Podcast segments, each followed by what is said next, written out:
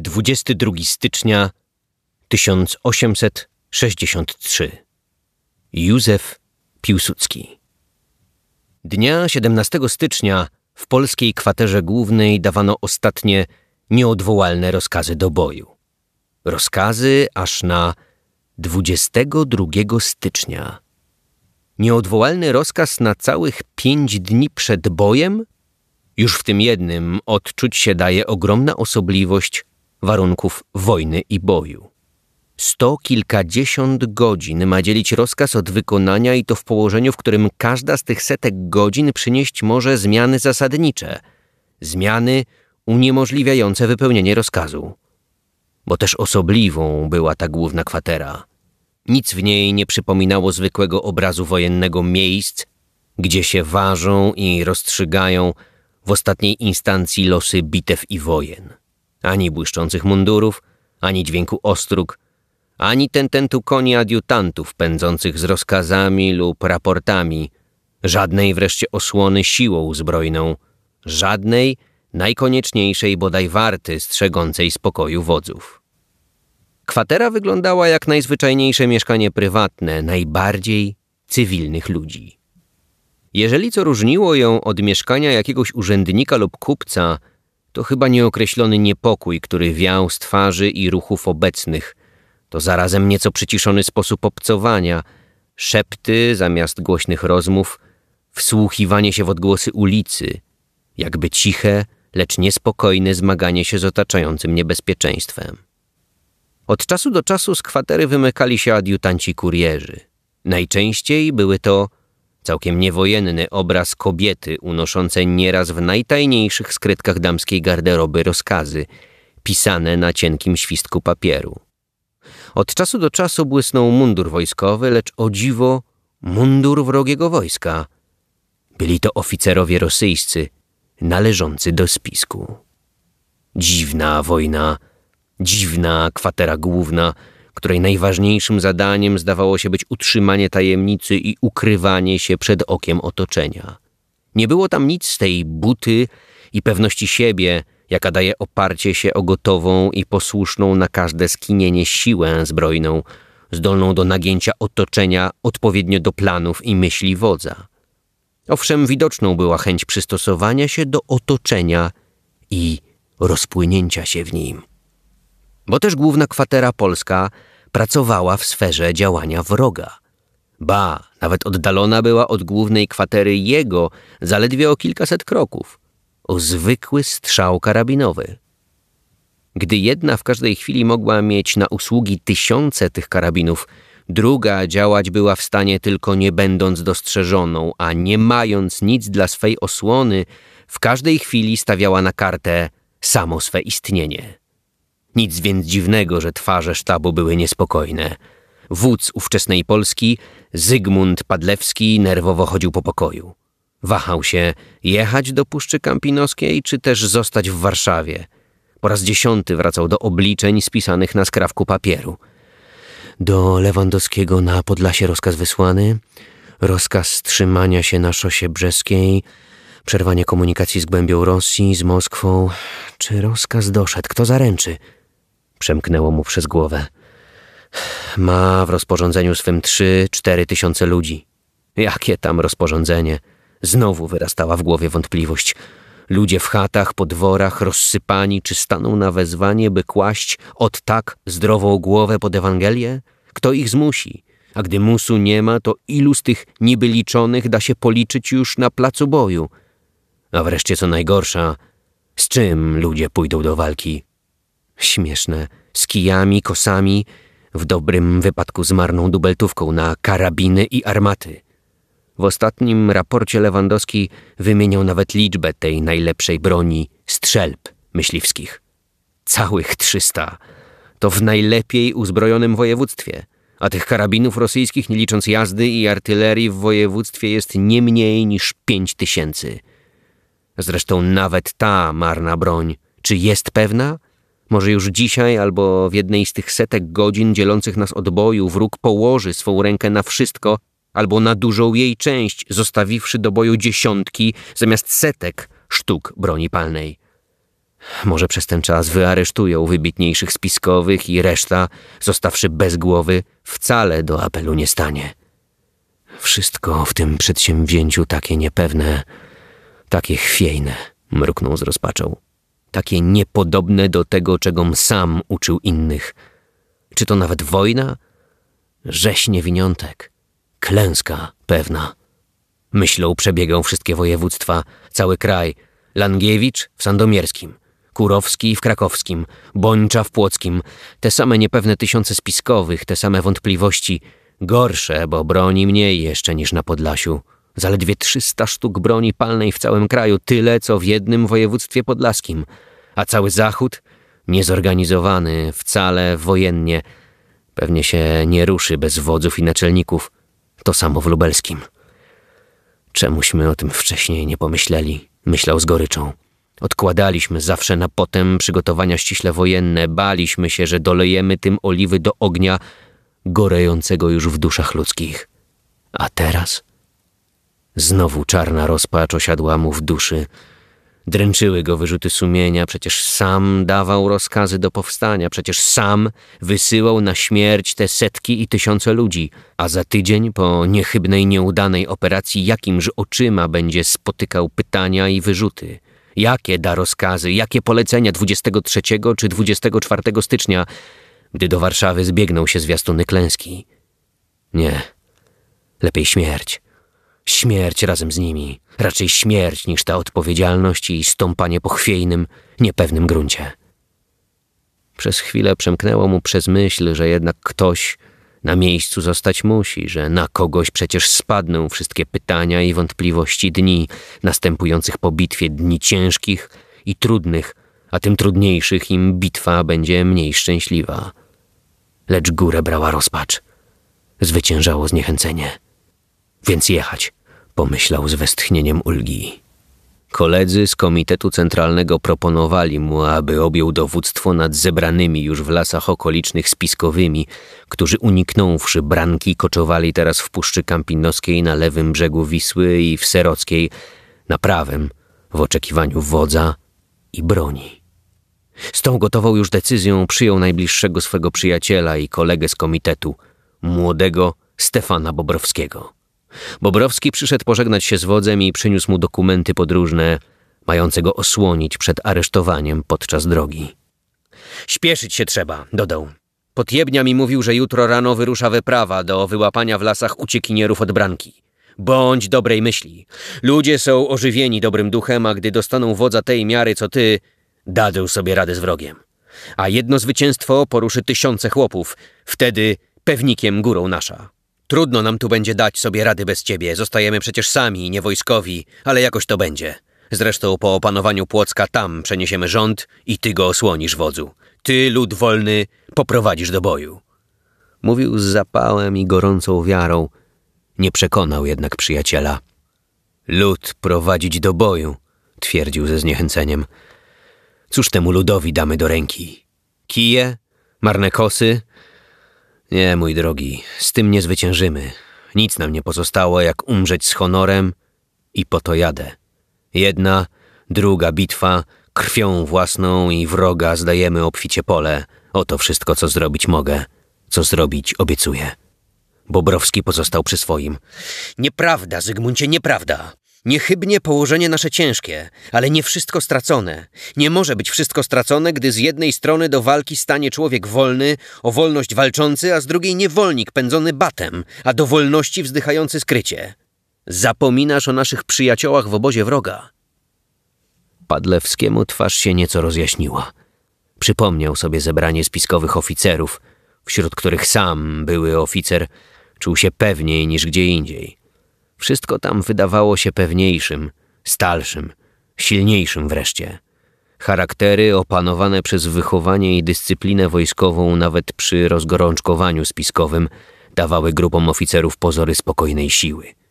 Nieraz zmęczony krzykliwymi i burzliwymi zebraniami spiskowych cywilnych, gdzie nerwy szarpał mu gorący powiew podnieconego tłumu, gdzie tak łatwo było o niesłuszne oskarżenie, o zwycięstwo pustego słowa czy górnolotnego frazesu, Nieraz Padlewski odpoczywał na spokojnych zebraniach kolegów wojskowych. Tam każde słowo zdawało się być opoką nienaruszalną, a szable przy boku zebranych dawały poczucie gotowej już siły zbrojnej, którą gdzie indziej budować dopiero wypadało. Budować, przełamując ogromne trudności i olbrzymie przeszkody. Jako wódz powstania, jedyny fachowiec wojskowy pośród członków rządu rewolucyjnego liczył na wojskowe grupy rewolucyjne jako na niezawodną siłę, jako na wielki atut w polityce powstańczej – Główna, co prawda, nadzieja powstania, spisek oficerski w Modlinie, fortecy i składzie broni, rozwiała się niedawno przez aresztowania i translokacje podejrzanych, lecz pozostało jeszcze całe mnóstwo oficerów wciągniętych do spisku szczególnie wśród artylerii, broni najgroźniejszej dla Polaków, chociażby dlatego, że sami jej nie posiadali i niełatwo mogli ją stworzyć. I teraz więc, gdy myślał o tych swych sojusznikach, może przyszłych towarzyszach broni, uspokajał się powoli – Zresztą oddziaływało nań zawsze towarzystwo młodszego kolegi z Komitetu Bobrowskiego, rozkochanego w wodzu bez zastrzeżeń, a stanowiącego dla nie oparcie moralne wobec siły charakteru i woli, którą się odznaczał. Śpiesz, śpiesz, powtarzał Bobrowski. Nie poddawaj się rozpaczy. Nam cofać się nie wolno. Przedwcześnieśmy powstali do boju, ale lepiej tak niż nigdy. Wierz w potęgę moralną powstającego ludu. Jedź do obozu, odzyskasz siły i energię. Zamówiłem już konie dla ciebie. Za chwilę ruszysz w drogę. Czy masz jeszcze jakieś zlecenia? Żadnych, odpowiedział Zygmunt. Pamiętaj tylko o tym, że w fortecach Brześciu i Zamościu mamy przyjaciół oficerów. Lewandowskiego o tym zawiadomiłem i dałem mu odpowiednie wskazówki. Gdy do Lubelskiego wyznaczony będzie wojewoda, prześlij mu dane o Zamościu. Nie udaje się nam z Modlinem, może się udać z inną fortecą. To bardzo ważne. Do pokoju wpadł jak bomba młodzieniec w czamarce. Był to Rogiński. Przyjechał z Białej, gdzie go rano zastał rozkaz powstania. Nie wierzył swym oczom. Wydawało mu się to niemożliwym. Pędził ekstra pocztą, by sprawdzić rozkaz u źródła. Co czynicie? zawołał. Przecież nas rozbiją w puch. Nie mamy siły ani oręża. Czyż nie wykładałeś nam w szkole, Zygmuncie, że tylko żołnierz z dobrą bronią zwycięża? Stało się, odpowiedział spokojny już Padlewski. Śpiesz z powrotem. Jeśli Bóg da, zwyciężymy. Niepodobna zresztą, by Europa dała nam zginąć. Bywaj zdrów. Być może ostatni raz już się widzimy. Lecz pamiętaj, cośmy przysięgali, iż się nie cofniemy. Ja jadę natychmiast. Przykrą mu była ta rozmowa. Z goryczą myślał, że jeszcze przed paru tygodniami ten sam Rogiński wspólnie z drugimi spiskowymi oskarżał go i jego kolegów z komitetu o brak energii, o rozmyślne odwlekanie powstania, niedołęstwo, ledwie nie zdradę. I wówczas te same argumenty przeciw natychmiastowemu wybuchowi padały z jego ust, by się odbić o rozgorączkowane, nierozważające głowy, jak groch o ścianę. Teraz, gdy fakt był dokonanym, gdy się stało podług myśli najgorętszych, własne jego argumenty wracały, lecz już jako zarzut przeciw niemu. Tłum jest zawsze niesprawiedliwym i zna tylko dzisiaj. Dzień wczorajszy dla niego nie istnieje. Myślał. Po szerokim gościńcu idącym wzdłuż lewego brzegu Wisły od Warszawy do Modlina pędziła pocztowa bryczka z dwoma podróżnymi. W dali czerniała ściana dużego boru. Pomimo widocznego zmęczenia koni, woźnica raz po raz zacinał je batem, nagląc do pośpiechu. Wreszcie bryczka zagłębiła się w las. Konie po błotnistej drodze zwolniły biegu, westchnienie ulgi wyrwało się z piersi wszystkich. Woźnica, uśmiechnięty, odwrócił się do swych panów. Udało się, mówił. Można szkapiskom dać trochę wytchnąć. Przed nocą staniemy w obozie. Był to Padlewski ze swym adiutantem Seyfriedem, których do obozu w Puszczy Kampinoskiej odstawiał pocztylion należący do organizacji. Dopóki podróżni nie dostali się do lasu, byli wciąż zdani na łaskę i niełaskę patroli kozackich włóczących się po okolicy. Przed wyjazdem z Warszawy kilkakrotnie zatrzymywały ich patrole. Badano ich, rozpytywano po co, na co jadą, jakie mają dokumenty. Ciągle byli o włos od aresztowania. Jechali cały czas z perspektywą spędzenia nocy nie w obozie powstańczym, dokąd zmierzali, lecz w więzieniu, którego unikanie stanowiło sztukę życia rewolucyjnego. Znowu Padlewski czuł pod sobą ten dziwny, chwiejny i niepewny grunt, na którym nie sposób czynić zimnych obrachowań i spokojnych planów. Znów na każdym kroku czuł niejako oddech wroga, z którym miał wojować. Znów był w zupełności w sferze jego działania. Przypominał sobie dowódców wojsk na manewrach, tych próbach wojny. Pamiętał ich otoczonych licznym sztabem, osłoniętych oddziałem jazdy, pomimo że byli od nieprzyjaciela oddzieleni jeszcze murem bagnetów własnych, tysiącami piersi żołnierskich idących do boju. Tu on, wódz, nie miał nic podobnego. Tu wróg zewsząd go otaczał, nieledwie dotykał go fizycznie. A zarazem, gdy jechał ulicami Warszawy i polami Mazowsza, spotykając człowieka nieodzianego w mundur wroga, myślał o nim jako jutrzejszym towarzyszu broni, który go jak swego wodza będzie bronił i osłaniał. Tylko dzisiaj jeszcze brak ujawnionej zbrojnej siły stawiał początki działań ciągle pod znakiem zapytania, przewracając całkowicie wszystkie znane pojęcia o wojnie. Więc prędzej do obozu. Prędzej tam, gdzie pod sobą ma się trwały, niezdradliwy grunt siły zbrojnej pod nogami. Niech ta siła będzie mała, niech będzie źle uzbrojona. Z nią jednak jawnie się walczy, choćby umierać przyszło. Z daleka poprzez drzewa błyskały rozpalone suto ogniska. Na polanie do pięciuset ludzi skupiało się koło ognia, przygotowując się do noclegu pod chmurnym niebem styczniowym. Ludzie gwarzyli. Koło niejednego ogniska panowało zniechęcenie. Zmęczeni, zziębnięci, wylewali swą gorycz i niezadowolenie na władzę rewolucyjną, szukając w niej winy. Obiecywano broń, Obiecywano wodzów zwycięstwa, gdzie to jest wszystko. Sami tam wygrzewają się w ciepłych pokojach, śpią na puchach, a ty człecze tułaj się jak wilk po lesie, śpij na gołej, zimnej ziemi, ba, nie miej często kawałka chleba marnego. Szeptano o zdradzie władzy, zmawiano się do ucieczki, bąkano o oddaniu się w ręce wrogom, byle móc się wywczasować i najeść dosyta. Gdzie indziej młodzież wesoło się bawiła, zapominając przy żartach i dowcipach o wszelkich niewygodach i bawiąc się nawet tą zimową majówką w wiecznie zielonym lesie. Humor podtrzymywał wiarę i snuto przy trzasku palącego się drzewa rojenia równie fantastyczne jak te płomyki przeskakujące w ognisku wesoło od trzaski do trzaski. O nieprzyjacielu nie myślał nikt. Ani ci, którym było wesoło, ani ci, których dręczył smutek. Nie było to wojsko, co znając zdradliwe prawa wojny, czujnymi się otacza czatami, co mechanicznie jak zegarek spełnia swą powinność. Nie było tam oficerów i podoficerów przełamujących zmęczenie żołnierza, zmuszających do pracy rycerskiej nieraz uciążliwej i niemiłej.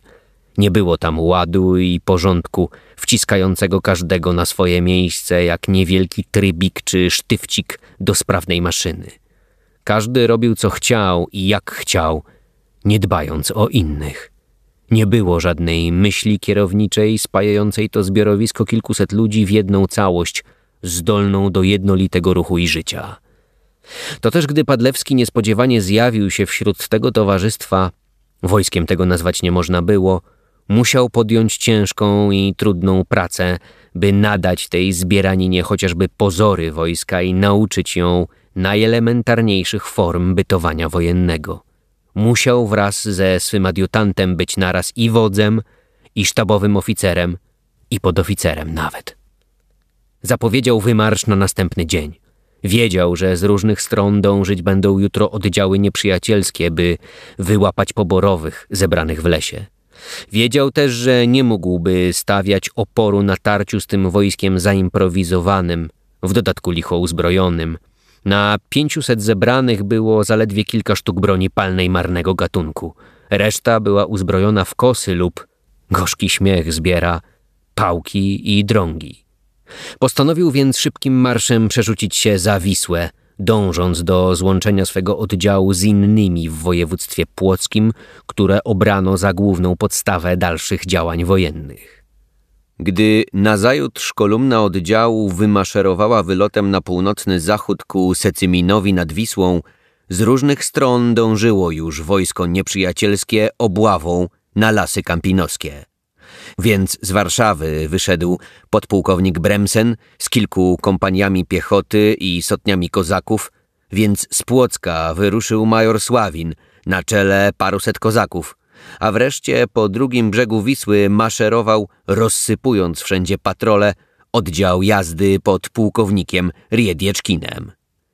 Nie była to właściwie wyprawa wojenna, jako taka nie miała prawie sensu.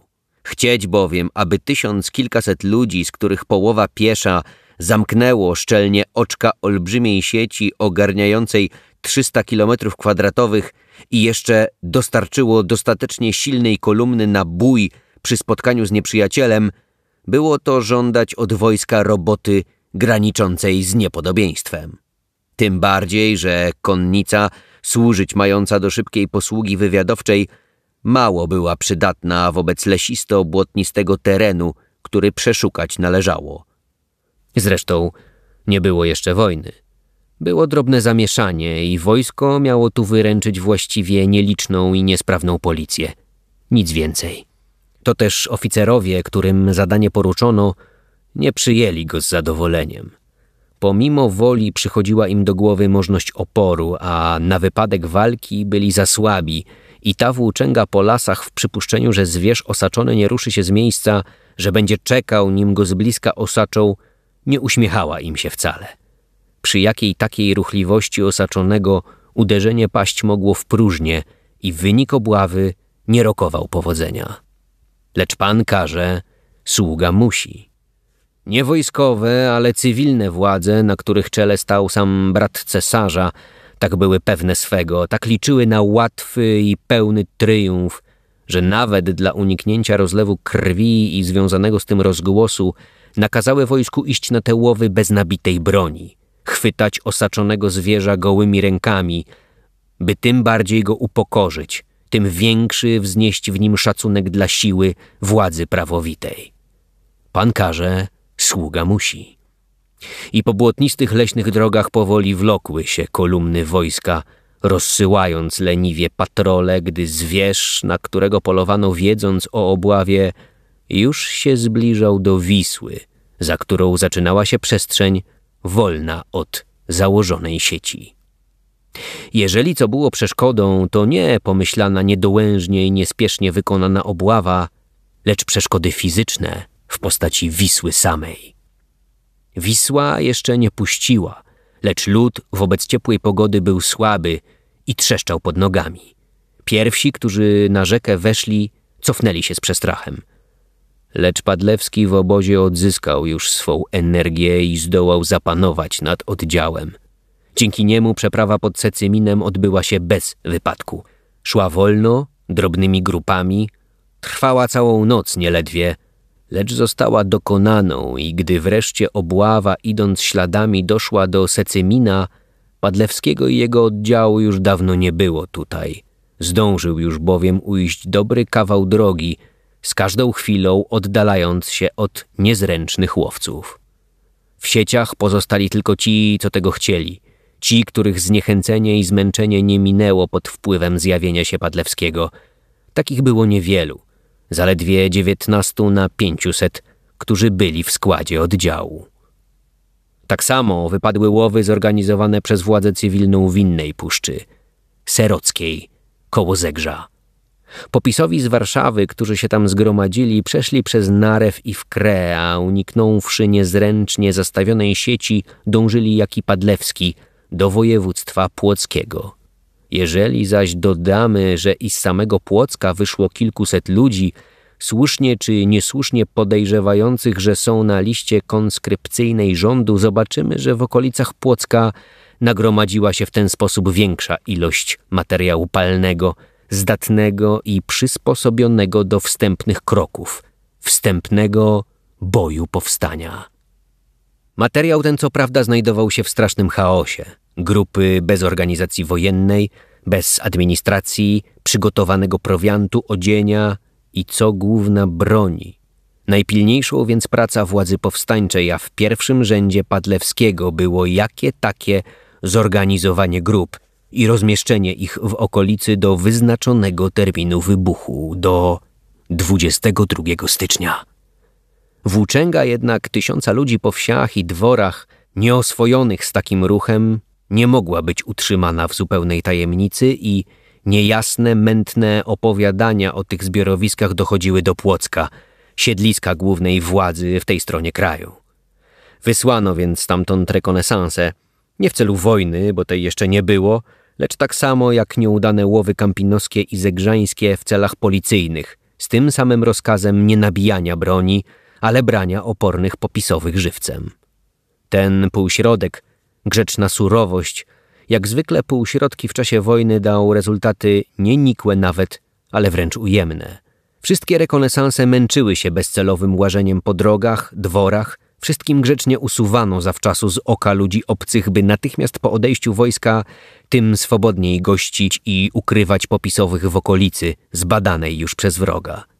Na czele tych bezpłodnych rekonesansów stał pułkownik Kozlaninow, człowiek bolejący nad nieszczęściem kraju, niechcący zadawać ran zbytecznych, jednym słowem człowiek zasad humanitarnych.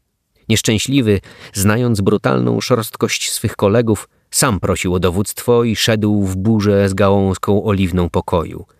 I trzeba było tej ironii losu, by właśnie jemu z godłem pokoju w ręku przyszło doprowadzić do pierwszego rozlewu krwi. Przebiegając z drobnym kilkaset ludzi liczącym oddziałem pola i wsie płockiego województwa, natrafił przy wsi Ciołkowie na setkę popisowych, rozlokowanych we dworze tamecznym, a spożywających w tej chwili obiad. Oddział polski, przewodzony przez rogalińskiego oficera z armii Garibaldiego, nie zdążył zgodnie z ogólną instrukcją usunąć się niepostrzeżenie z oczu Rosjan. Wycofał się do lasu, lecz tuż za nim podążał Kozlaninów. I oto wreszcie oddziały stanęły naprzeciw siebie. Rosjanie z nienabitą bronią rozsypani szerokim łańcuchem dla obławy, łapania według rozkazu żywcem – żołnierze nie znajdujący się jeszcze w stanie wojny, a pełniący jedynie posługi policyjne. Polacy skupieni w kolumnę, licho uzbrojeni, zaledwie w dwie strzelby myśliwskie na cały oddział, reszta w kosy lub nawet kije. Kozlaninow zgodnie z pokojową misją, którą miał w sercu, zbliżył się do Polaków i zwrócił się do nich z sentymentalną przemową. Przekonywał o konieczności oddania się w ręce prawowitej władzy, obiecywał nieledwie bezkarność – Losy zależały zupełnie od tego, czy oddział polski uczuje się stroną wojującą, zdecydowaną na wojnę i świadomą jej wymagań, czy też przemoże w nim pokojowe przyzwyczajenie do posłuchu dla władz urzędowych. Każdy z tej setki ludzi Rogalińskiego jeszcze przed chwilą był nie żołnierzem i sama żołnierka zależała od jego własnej nieprzymuszonej woli. Trzeba więc było, aby w duszy każdego z nich nastąpił nakaz – stań się – Wówczas dopiero możliwymi będą jakiekolwiek zjawiska wojny. Nastąpiła więc krótka chwila wahania i wreszcie Rogaliński, jak gdyby wyczuwając wzmaganie się ducha wojny u swych podkomendnych, z okrzykiem rzucił się naprzód. Potyczka trwała tylko chwilę. Niewielka przestrzeń dzieliła przeciwników, a w starciu na białą broń zwyciężył jak zwykle atakujący zbitą masą, tym bardziej, że nieprzyjaciel psychicznie do boju niegotowy, rozciągnięty w szyk niezdatny do boju, stracił od razu dowódcę, który padł z rozpłataną głową. Do pięćdziesięciu żołnierzy zostało na placu, reszta w popłochu uciekła, roznosząc wieść o porażce. Apostoł pokoju w czasie wojny padł ofiarą fałszywego zrozumienia rzeczy zarówno przez siebie, jak przez swych przełożonych. Polacy mieli zaledwie kilku rannych – lecz pomiędzy nimi był ich dowódca, Rogaliński, który straciwszy w starciu oko, musiał opuścić swe stanowisko. Jeśli oddział rosyjski, doznawszy porażki, rozprzęgł się zupełnie, to jednak żołnierze, przyłączywszy się już tego samego dnia do innych drobnych oddziałów w okolicy rozsianych, zdatni byli nazajutrz do boju. Inaczej było z Polakami. Ich hufiec wyczerpał się moralnie, nawet zwycięstwem. Ludzie niespojeni w jedno długim wspólnym życiem żołnierskim, nie mający zaufania do siebie, musieli nawet dla krótkotrwałego boju zdobyć się na taki wysiłek energii i woli, że natychmiast po fakcie nastąpiła reakcja, zmęczenie i upadek na duchu, osobliwie gdy zabrakło oficera, który zwycięskiej walce przewodził. Wojna w zasadzie już pełna niespodzianek staje się nimi przesycona, gdy samo wojsko jest niespodzianką, a nie organizacją zawczasu przez długi czas przygotowywaną do wojny. Był to pierwszy bój, pierwszy podmuch wichury, zwiastującej nadchodzącą burzę. Była to zarazem jakby ilustracja ogólnego położenia stron walczących. Rosjanie, nie znajdujący się jeszcze w stanie wojny i łudzący się nadzieją zażegnania niebezpieczeństwa środkami będącymi mieszaniną łagodnej ustępliwości z terrorem i surowością postępowania wojennego. Wykonawcą tej dziwacznej dyplomacji miało być wojsko, jako ostatni, najpoważniejszy argument władzy chwiejącej się i chwiejnej. Szło więc wojsko wszędzie, gdzie ten argument niejako naocznie musiał być przedstawiony, szło w celu nastraszenia nieposłusznych, mając zarazem rozkaz postępowania grzecznego i możliwie zgodnego, nie jątrzącego stosunków wzajemnych z otoczeniem. A że nieposłusznych było wielu, a jeszcze więcej takich, których o chęć nieposłuszeństwa posądzano, więc wojsko posyłać trzeba było nieledwie wszędzie. I oto powoli, stopniowo większe skupienia wojskowe topniały.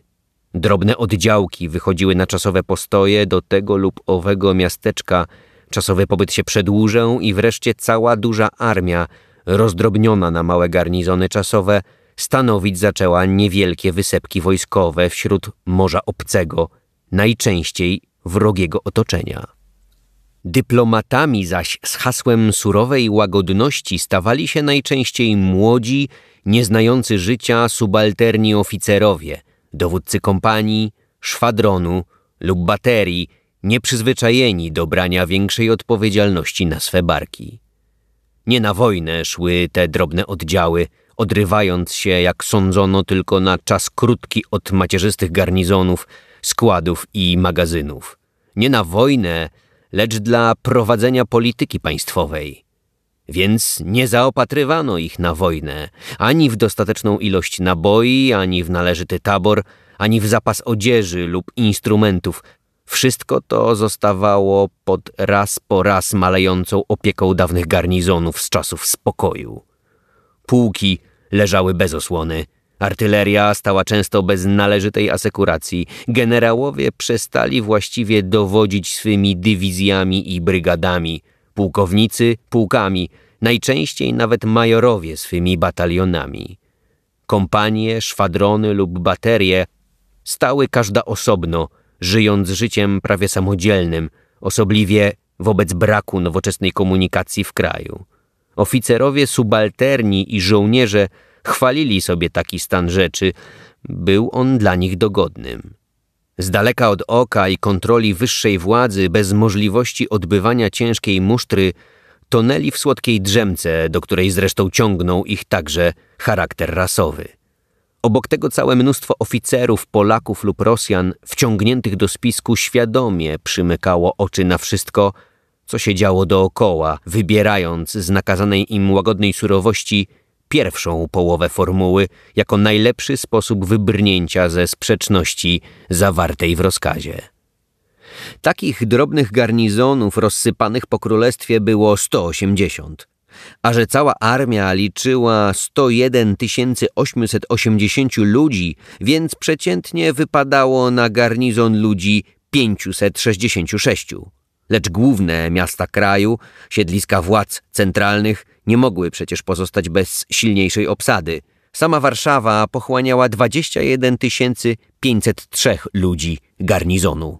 Miasta Lublin, Radom, Kalisz i Płock, w których znajdowały się komendy dywizyjne oraz fortece Modlin, Dęblin i Zamość, miały też większą załogę, w sumie wynoszącą 13 370 głów a wobec tego przeciętna załoga w innych miejscach spadała w przecięciu zaledwie do 390 ludzi. I te drobne załogi w najbliższych czasach miały się rozdrobnić jeszcze bardziej. Wyznaczono pobór wojskowy i dla poparcia władz cywilnych od tych dyplomatycznych kompanii i szwadronów miały odejść policyjne, plutony i sekcje dla asysty przy poborze, dla konwojowania rekruta i wszelkich czynności policyjnych, chociażby na przykład łapania po lasach uciekinierów, jak to robił nieszczęsny Kozlaninow ze swym oddziałem. Pobór był wyznaczony na 26 stycznia, na 10 dni po nieudanym poborze w stolicy, Warszawie. I właśnie te dyplomatyczno-policyjne oddziałki, nieprzygotowane do wojny ani psychicznie, ani technicznie, miały zgodnie z planem powstania być pierwszym obiektem ataku rewolucji. Przedmiotowo była może i dobrze wybrana, lecz jakież były środki i możliwości ataku? Jeśli armia rosyjska była rozdrobnioną, to siły polskie były wprost w stanie luźnych atomów wojskowych, niespojonych w żadną organizację wojenną, związanych jedynie z piskowym, tajnym dla całego otoczenia łącznikiem systemu dziesiątkowego. Każdy z tych dziesiątków pozostawał pod wszelkimi względami w zupełnej zależności od sumienia i umiejętności swego dziesiętnika, czy to pod względem napięcia rewolucyjnego i moralnej gotowości do boju, czy to pod względem szybkości mobilizacyjnej, czy też nawet pod względem samego istnienia, niekontrolowanego najczęściej przez nikogo dla przyczyn natury konspiracyjnej. Wszystkie więc obliczenia co do liczby i czasu wisiały niejako w powietrzu beztrwałego, widocznego dla wszystkich gruntu i podstawy. Każdy wróg czy przyjaciel mógł siły rewolucji taksować jak chciał, jak mu usposobienie i wyobraźnia nakazywały. Więc taksowano je rozmaicie, przeważnie jednak in plus, nie in minus – jak zresztą mogło być inaczej, gdy na świecie działy się rzeczy i wypadki, które tylko siłą rewolucji wytłumaczyć można było. Nieco innego, jak ta tajna siła wymuszała raz po raz ustępstwa polityczne, pobudzała do pobłażliwego traktowania postępków, które jeszcze niedawno nie mogły nawet być pomyślane przez najodważniejszych. Ta siła jednak nie na wiele się zdała do boju, gdzie uczucie Namiętność i zapał tylko wspierają ramię, lecz samo ramię i broń przy nim jest nieodbicie koniecznym. Jeśli armia rosyjska nie była dla wojny przygotowana i łatwo stać się mogła łupem umiejętnego i energicznego napastnika, to przygotowanie wojenne polskie wyglądać raczej mogły na przygotowania do obławy na dzikiego zwierza w jakimś leśnym ostępie niż na zamiar wojny. Dubeltówki, kosy, drągi to broń. Żadnych składów i magazynów, żadnego zapasu odzieży i obuwia, żadnych środków do wyekwipowania żołnierza. Zdawało się, że ludzie wybierają się na kilkudniowe polowanie, po którym zdrowo i szczęśliwie wrócą do domu. Lecz rozkaz był dany, termin boju wyznaczony. Pobór na całej prowincji miał nastąpić 26 stycznia. Chciano go uprzedzić, jako pierwszy dzień wojny wybrano dzień 22 stycznia. Nie dzień, raczej noc, gdyż dla ukrycia swej słabości organizacyjnej i technicznej i dla wyzyskania w zupełności czynnika niespodzianki nakazano nocne napady na garnizony rosyjskie. Szło więc przede wszystkim o utrzymanie tajemnicy, co niechybnie zmniejszyć musiało zarówno liczbę powstańców, jak i stopień ich przygotowania wojennego. Zaczęły się więc w całym kraju ciche szepty, częste rozjazdy kurierów i kurierek, gorączkowe przygotowania. Czasu było mało, a noc 22 stycznia szybko się zbliżała. Pułkownik Lewandowski w Siedlcach otrzymał rozkaz z Komitetu Centralnego dnia 17 stycznia. Pomimo umówionych znaków na piśmie, pomimo że był pewien kurierki, która rozkaz przywiozła, nie dał wiary poleceniom. Jeszcze niespełna dwa tygodnie temu, 5 stycznia, gdy wyjeżdżał z Warszawy dla objęcia stanowiska dowódcy sił zbrojnych Podlasia i Lubelskiego, zapewniano go, że wybuch nastąpi nieprędko. Padlewski rozmówił się z nim tylko ogólnikowo, licząc, że do czasu działań nieraz przyjdzie do szczegółowego omówienia planu. A teraz? Nagle ten rozkaz równie ogólnikowy, nie wchodzący w żadne szczegóły? Jak gdyby Lewandowski miał już czas i możliwość poznać i zbadać szczegóły tak rozległego terenu. Dziwny rozkaz. I jeszcze myślał, gdybym przy tym przelotnym obznajomieniu się z częścią podległych mi sił znalazł był dostateczne siły, dostateczne przygotowania, ale przeciwnie, wszystko jest raczej niegotowe do wybuchu. Przypomniał sobie swą tygodniową podróż. Był w Siedlcach. Organizacja nieliczna, możliwa pomoc od oficerów spiskowych. W Białej okolica zrewolucjonizowana. Oficer artylerii Zarzycki obiecywał rozdać ślepe ładunki żołnierzom i twierdził, że w pięciuset ludzi, nawet źle uzbrojonych, zdobyć można armaty. W Brześciu to samo. Tam trzeba pięć tysięcy ludzi. W Węgrowie i Sokołowie silne wpływy przeciwników powstania białych – Przelotne rozejrzenie się w sytuacji pozwala przypuszczać, że nie jest tak źle, że dużo dałoby się zrobić, ale na to trzeba czasu. Czasu, jeszcze raz czasu.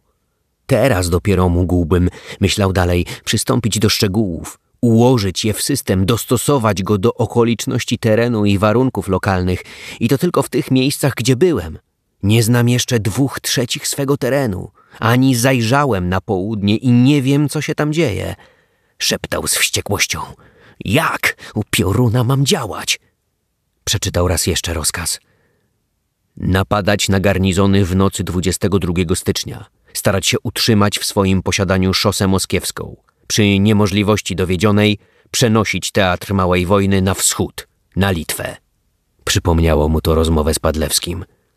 Wschód cały prowadzi ostrą demonstracyjną i partyzancką walkę, przecinając komunikację Warszawy z Rosją, a pod osłoną tej walki na południu, w Sandomierskim i na północy, w Płockim, zbierają się i organizują armie polskie do marszu na Warszawę. Taki w ogólnych zarysach plan był mu przedstawiony w tych rozmowach. Te same, też ogólnikowe wskazówki zawierał rozkaz. Opadały go coraz bardziej zwątpienia i niepewność – Przecież, myślał dalej, muszą tam w Warszawie wiedzieć, żem świeżo tu przybył, że nie mogłem w dwa tygodnie poznać i obmyśleć wszystkiego dokładnie. Powinni byli wziąć to pod uwagę i dać mi lepsze i szczegółowsze rozkazy, dane, wskazówki. Niechbym miał za sobą miesiąc lub dwa pracy przygotowawczej. Już wiele dałoby się zrobić. Głęboko zamyślił się pułkownik i wreszcie po namyśle zasiadł do pisania. Pisał prośbę o odwołanie rozkazu – motywując ją niedostatecznym przygotowaniem województwa do walki, powołując się na rozmowy z komitetem sprzed dziesięciu dni, obrady, w których odkładano wybuch na czas późniejszy. Jeszcze tegoż dnia wieczorem nadszedł powtórny rozkaz z zawiadomieniem, że komitet opuszcza Warszawę i że cały kraj ma taki sam rozkaz, a zatem Podlasie nie może pozostać w tyle. Pułkownik wzruszył ramionami. Nieodwołalne Trzeba rozkaz spełnić. Trzeba się śpieszyć, bo czasu mało. Być może, pomyślał, chcąc usprawiedliwić polecenie, iż inne województwa zachodnie są lepiej przygotowane niż moje. Ja mam demonstrować tylko, niechże będzie możliwie dobra demonstracja. Na szczęście spadło z mojej głowy lubelskie. Warszawa sama się nim zajęła. Nie wiedziałbym, co z tym zrobić, jak nadążyć w tym krótkim czasie z robotą na takich przestrzeniach i z tym, co mam, daj Boże wydołać. Tejże nocy z Siedlec popędzili kurierzy i kurierki z zawiadomieniem o terminie, o rozkazie komitetu do dowódców powiatowych, wyznaczonych zawczasu. Od nich wieść szła już wolniejszą drogą, drogą nieledwie ustną, od człowieka do człowieka, omijając tych, których podejrzewano o gadulstwo, a których zostawiono na ostatnią chwilę. Droga powolna, Droga zawodna. Niektórzy otrzymali zawiadomienie o punkcie zbornym zaledwie na kilka godzin przed terminem wyruszenia, a przecież trzeba było każdemu jakoś się opatrzyć na wojenkę, urządzić swe domowe interesy i sprawy przed wyprawą, z której często już się nie wraca. Do niektórych rozkaz dochodził już po czasie. Bywało tak nawet z naczelnikami, jak na przykład z Krysińskim wyznaczonym do napadu na Międzyrzecz – każdy przyjmował rozkaz tak, jak w danej chwili nakazywał mu nastrój jego. Gdy była chętka, szedł na wskazane miejsce. gdy tchórz obleciał lub wprost ostrożność przeważyła, zostawał spokojnie w domu, wiedząc, że nikt go do wojaczki nie zmusi i że za dezercję żadna kara na nie nie spadnie. Nazajutrz pułkownik Lewandowski ze swymi podwładnymi z powiatów siedział nad rozłożoną mapą. Wszyscy biadali, wszyscy źle tuszyli o sprawie. Zaczęto obliczenia. Na szosie wiodącej z Warszawy do Brześcia Litewskiego cztery główne punkty były zajęte przez Rosjan. Siedlce z załogą jednego batalionu piechoty i setki kozaków. Łuków obsadzony dwoma kompaniami piechoty. Międzyrzec ze szwadronem ułanów i wreszcie Biała z baterią artylerii konnej, setką kozaków i jedną kompanią piechoty. Wszędzie istniało porozumienie z oficerami należącymi do spisku, więc Wiadomym było nieledwie każde poruszenie w garnizonie i liczyć można było na pomoc w obozie wroga. W Łukowie i Białej po kilkunastu żołnierzy Polaków było w zmowie z rewolucją i miało natychmiast przejść do szeregów powstańczych. Pomimo tych słabych stron u nieprzyjaciela, przedstawiał tenże siłę dwóch tysięcy kilkuset bagnetów i szabel z dodatkiem ośmiu dział siła potężna w porównaniu z tym, co powstanie przeciw niej wystawić mogło. Przeciwko Siedlcom postanowiono użyć organizacji z Siedlec, Sokołowa i Węgrowa, z dodatkiem ludzi z Podłosic. Siły te każdy liczył inaczej. Gorętsi spodziewali się trzech tysięcy, chłodniejsi doliczali się tysiąca. Dowodzić miał sam pułkownik Lewandowski. Łuków z okolicą dobrze zorganizowaną miał opanować ksiądz Brzuska.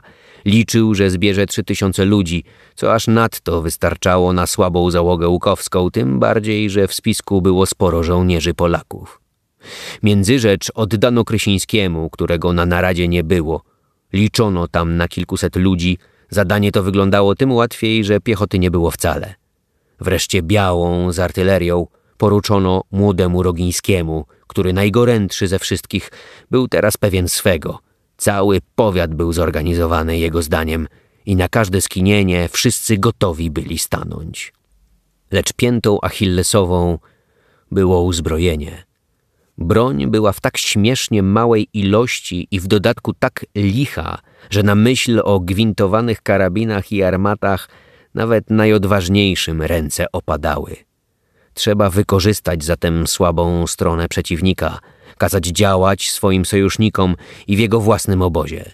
Więc oficerowie, należący do spisku, wszędzie otrzymają nakaz, aby w naznaczony dzień urządzić jaką ucztę, tak by wszyscy dowódcy, nawet pomniejsi, osobno od swych żołnierzy, stać się mogli łatwym łupem napastników.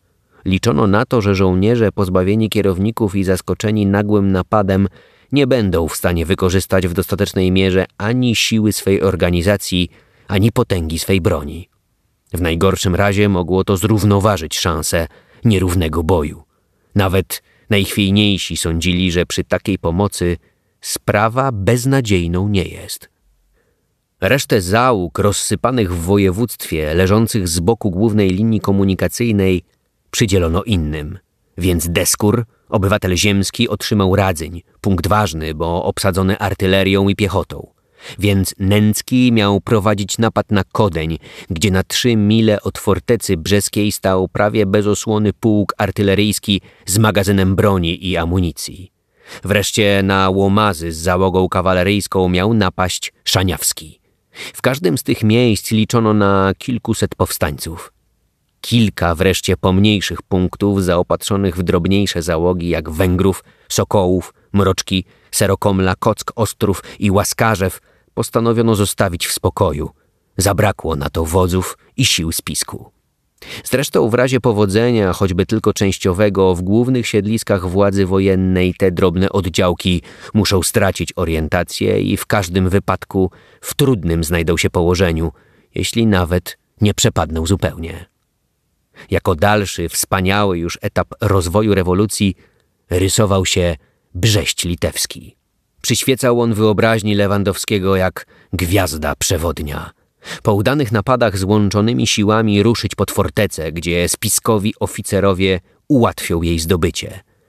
Dałoby to od razu szeroką i pewną podstawę powstaniu nie tylko już na Podlasiu, ale w całym kraju i postawiłoby wojsko rosyjskie w Polsce w położenie groźne i trudne. Na wypadek nieudania się napadów, zgodnie z poleceniem komitetu, miano się przenieść na Litwę, rozszerzając ideę buntu i teatr wojny. Role zostały rozdane, plan osnuty. Do pracy. A pracy było jeszcze wiele. Każdy z poszczególnych dowódców musiał obmyśleć szczegóły swego postępowania. Ba, gdyby tylko obmyśleć, każdy miał na głowie też i przygotowanie wszystkiego do wybuchu nieledwie własnoręcznie. Wobec konieczności zachowania ścisłej tajemnicy, liczba ludzi zajętych przygotowaniami musiała być bardzo ograniczoną, by żadna liczniejsza grupa ludzi, nawet nieuzbrojonych, żadna furmanka z bronią czy amunicją, nie spotkały na swej drodze czujnego oka wroga, nie wydały sekretu przedwcześnie. Koncentracja sił i środków tak łatwa, gdy siła zbrojna kroczy jawnie do swego celu, naginając całe otoczenie do swej woli i potrzeby, napotykała tutaj liczne, nieraz zupełnie nie dające się przewidzieć przeszkody i wywoływała tarcie tak silne, jakiego nie zna armia regularna.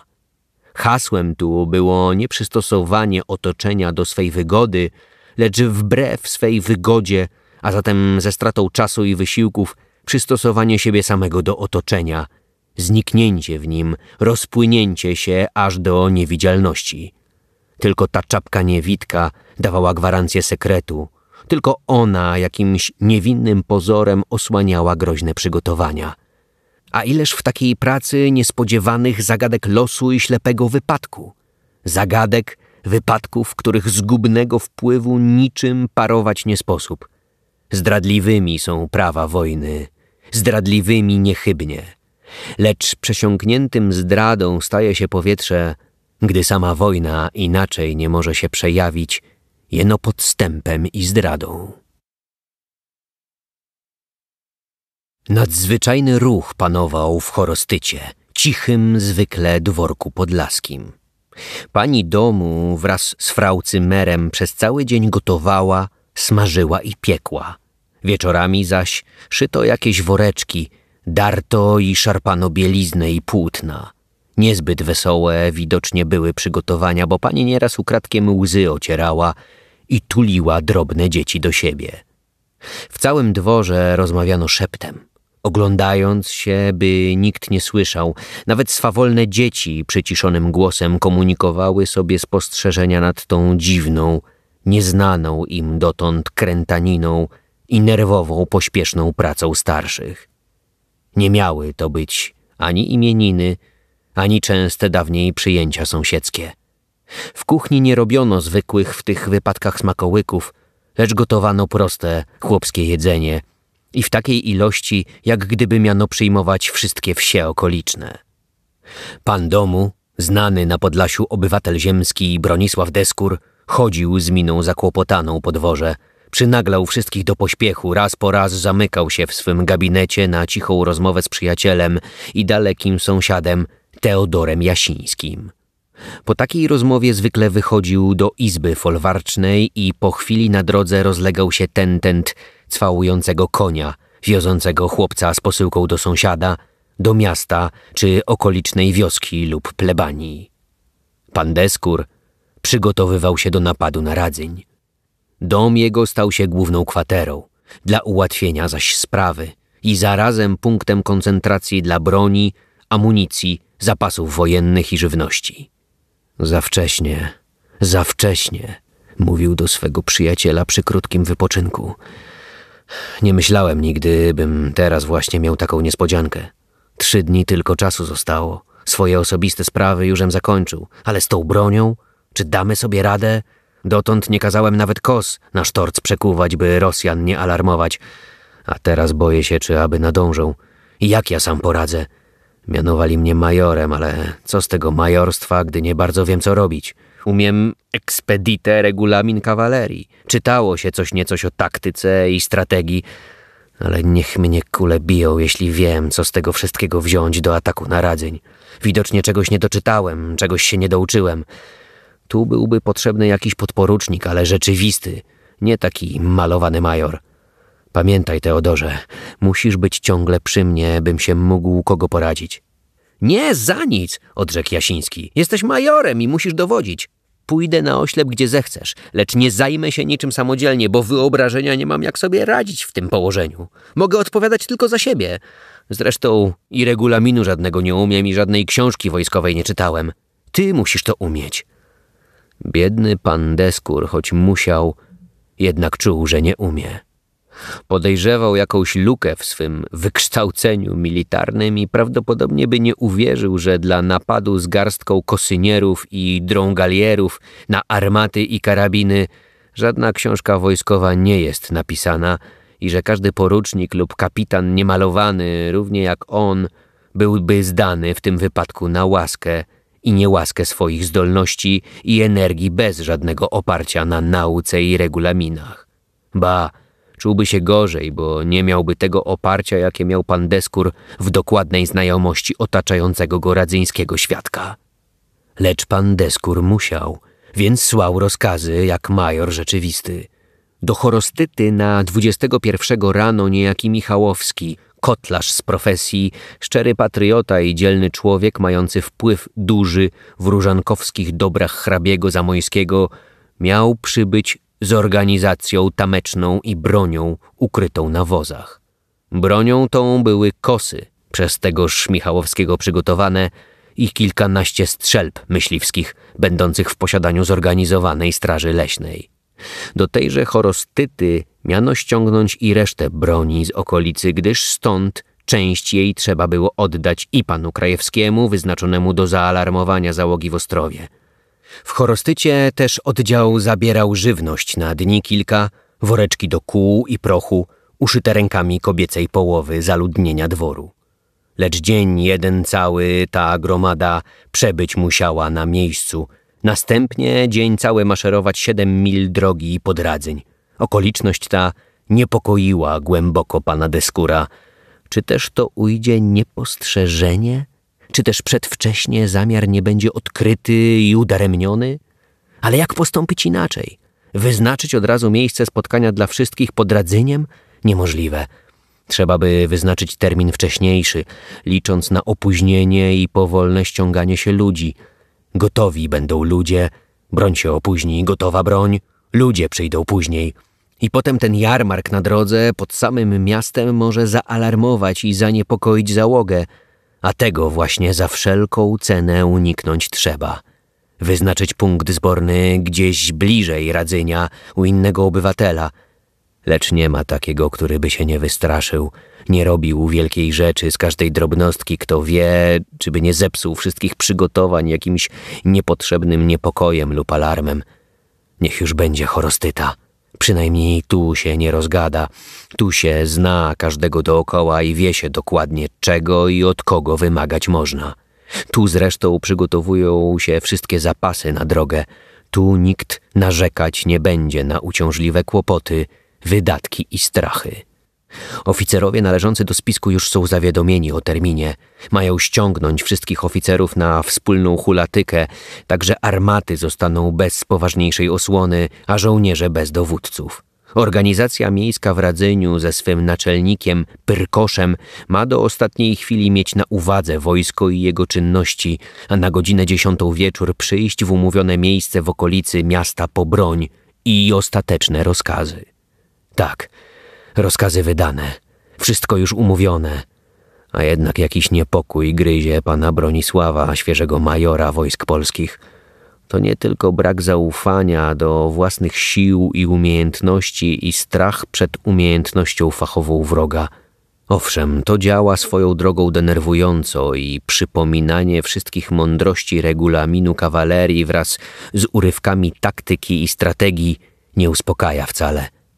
Lecz poza tym, ten ogólny niepokój o to, czy wszystkie te szczegóły dopasują się dobrze nawzajem w ostatniej chwili, wszystkie atomy, broń i ludzie, z których przed samym napadem złoży się siła zbrojna pana Deskura, dziedzica chorostyty, wszystkie te atomy są dotąd i do ostatniego momentu nie w jego bezpośrednim rozporządzeniu, lecz mają życie samodzielne, niekontrolowane czujnym okiem dowódcy.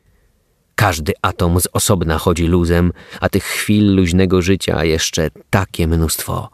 Toż to chaos jakiś, niepodobny do uchwycenia przez żadną, choćby najżywszą wyobraźnię. Każda chwila jest niepewna, w każdej chwili nieprzewidziany postępek, wprost nawet kaprys wroga wprowadzić może plątaninę i zamieszanie do misternych obliczeń. Jakby dla potwierdzenia tych niepokojów pana Deskura spada nań grom nieoczekiwany. Oto w nocy z 20 na 21, akurat przed terminem zbiórki przynajmniej części sił zbrojnych, przybiega ze stolicy miejscowej z Radzynia goniec. Jest nim pan Prądzyński, pomocnik naczelnika miasta. Przywozi on przykrą wiadomość zasięgniętą od oficerów spiskowych, że żandarmeria miejscowa wybiera się z wizytą do Chorostyty, że mają rozkaz aresztowania pana majora we własnej osobie. Grunt zaczynał palić się pod nogami. W oczach biednego pana Deskura wszystko zawirowało. Całe obliczenie stawało do góry nogami.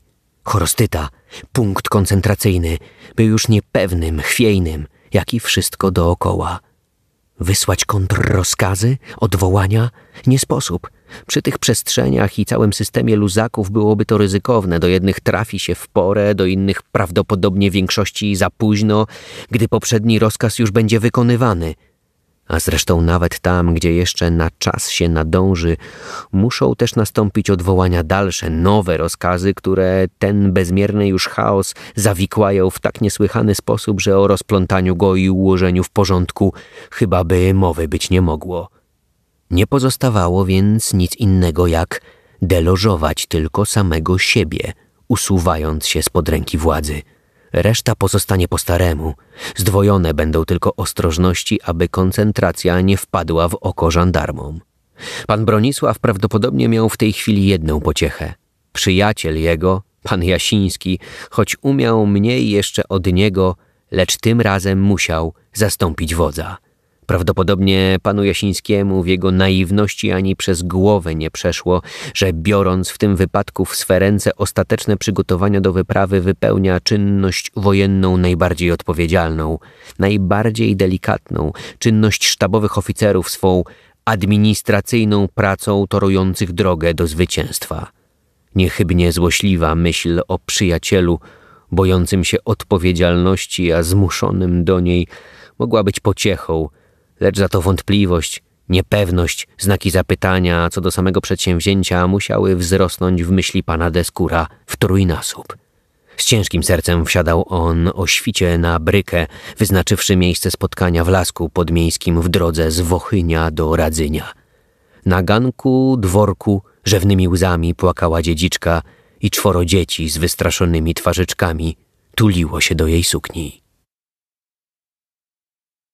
Ksiądz Nawrocki, proboszcz w Chuszczy, śpieszył, drepcąc po błotnistej drodze za ścianka.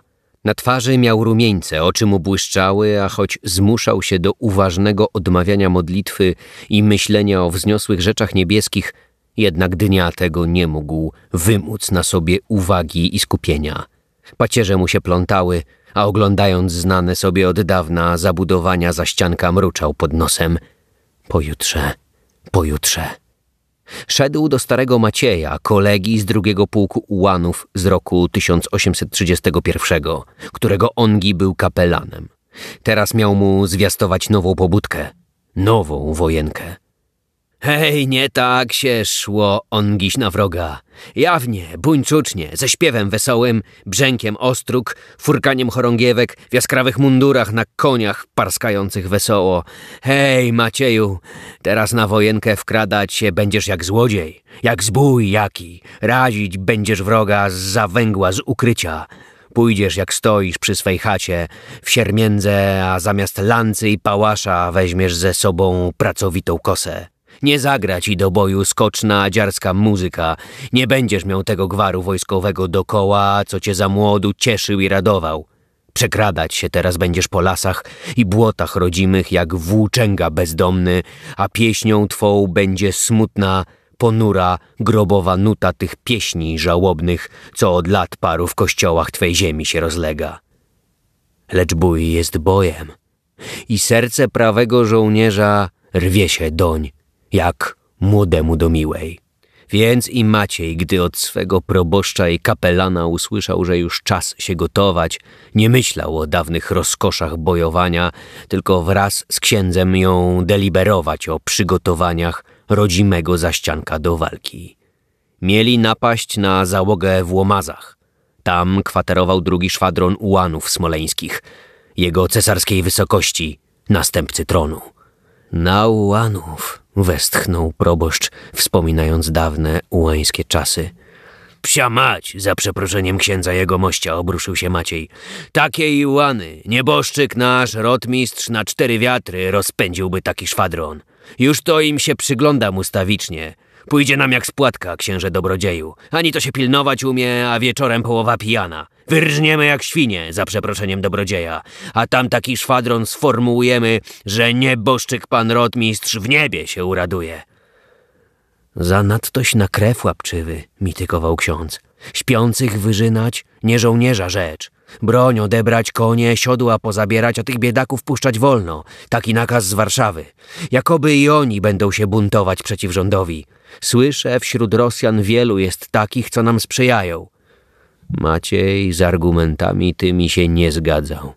I z zaciętej mazurskiej twarzy widać było, że krwi ani swojej, ani wroga nie będzie szczędził, pomimo łagodnej perswazji księdza. Nie był on zdatny do stosowania sprzecznej w swej zasadzie formuły łagodnej surowości, jaką ze swej strony rewolucja chciała się kierować w stosunku do wojska. Zaczęła się długa narada o sposobach podejścia wroga, ukrycia pierwszych kroków przygotowawczych. Brano w rachubę każdy krzaczek, każdy domek po drodze lub w miasteczku. Maciej się gorączkował, chciał iść wprost, jak ongiś na szarże impetem, Ksiądz mitygował, doradzał ostrożność, dorzucał uwagi świadczącej zarówno o doskonałym znawstwie terenu, jak i rozumieniu życia żołnierskiego i działań wojennych. We wszystkim szybka następowała zgoda. Maciej przeważnie poddawał się argumentom księdza.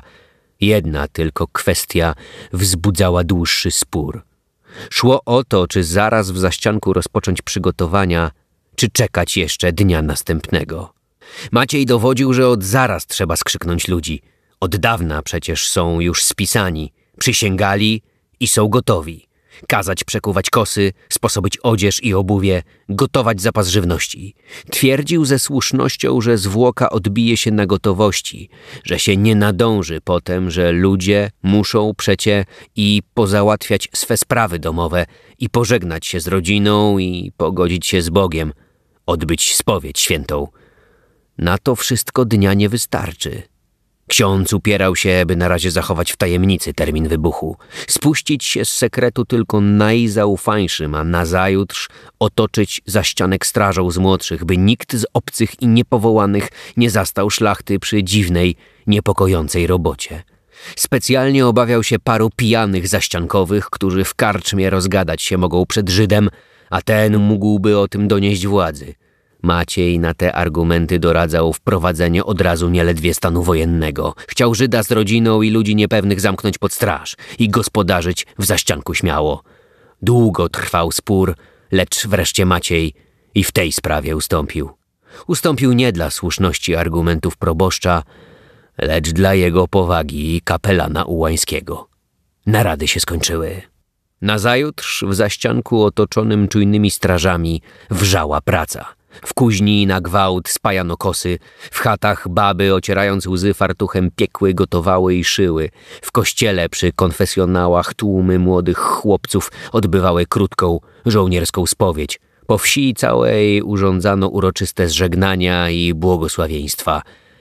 A w samych Łosicach Aż do wieczora kręcili się starzy chuszczowie wysłani przez Macieja i proboszcza na przeszpiegi, na pilnowanie wszelkich ruchów ułanów i ich dowódcy, którzy ani się spodziewali, jaka burza spadnie na nich tej nocy.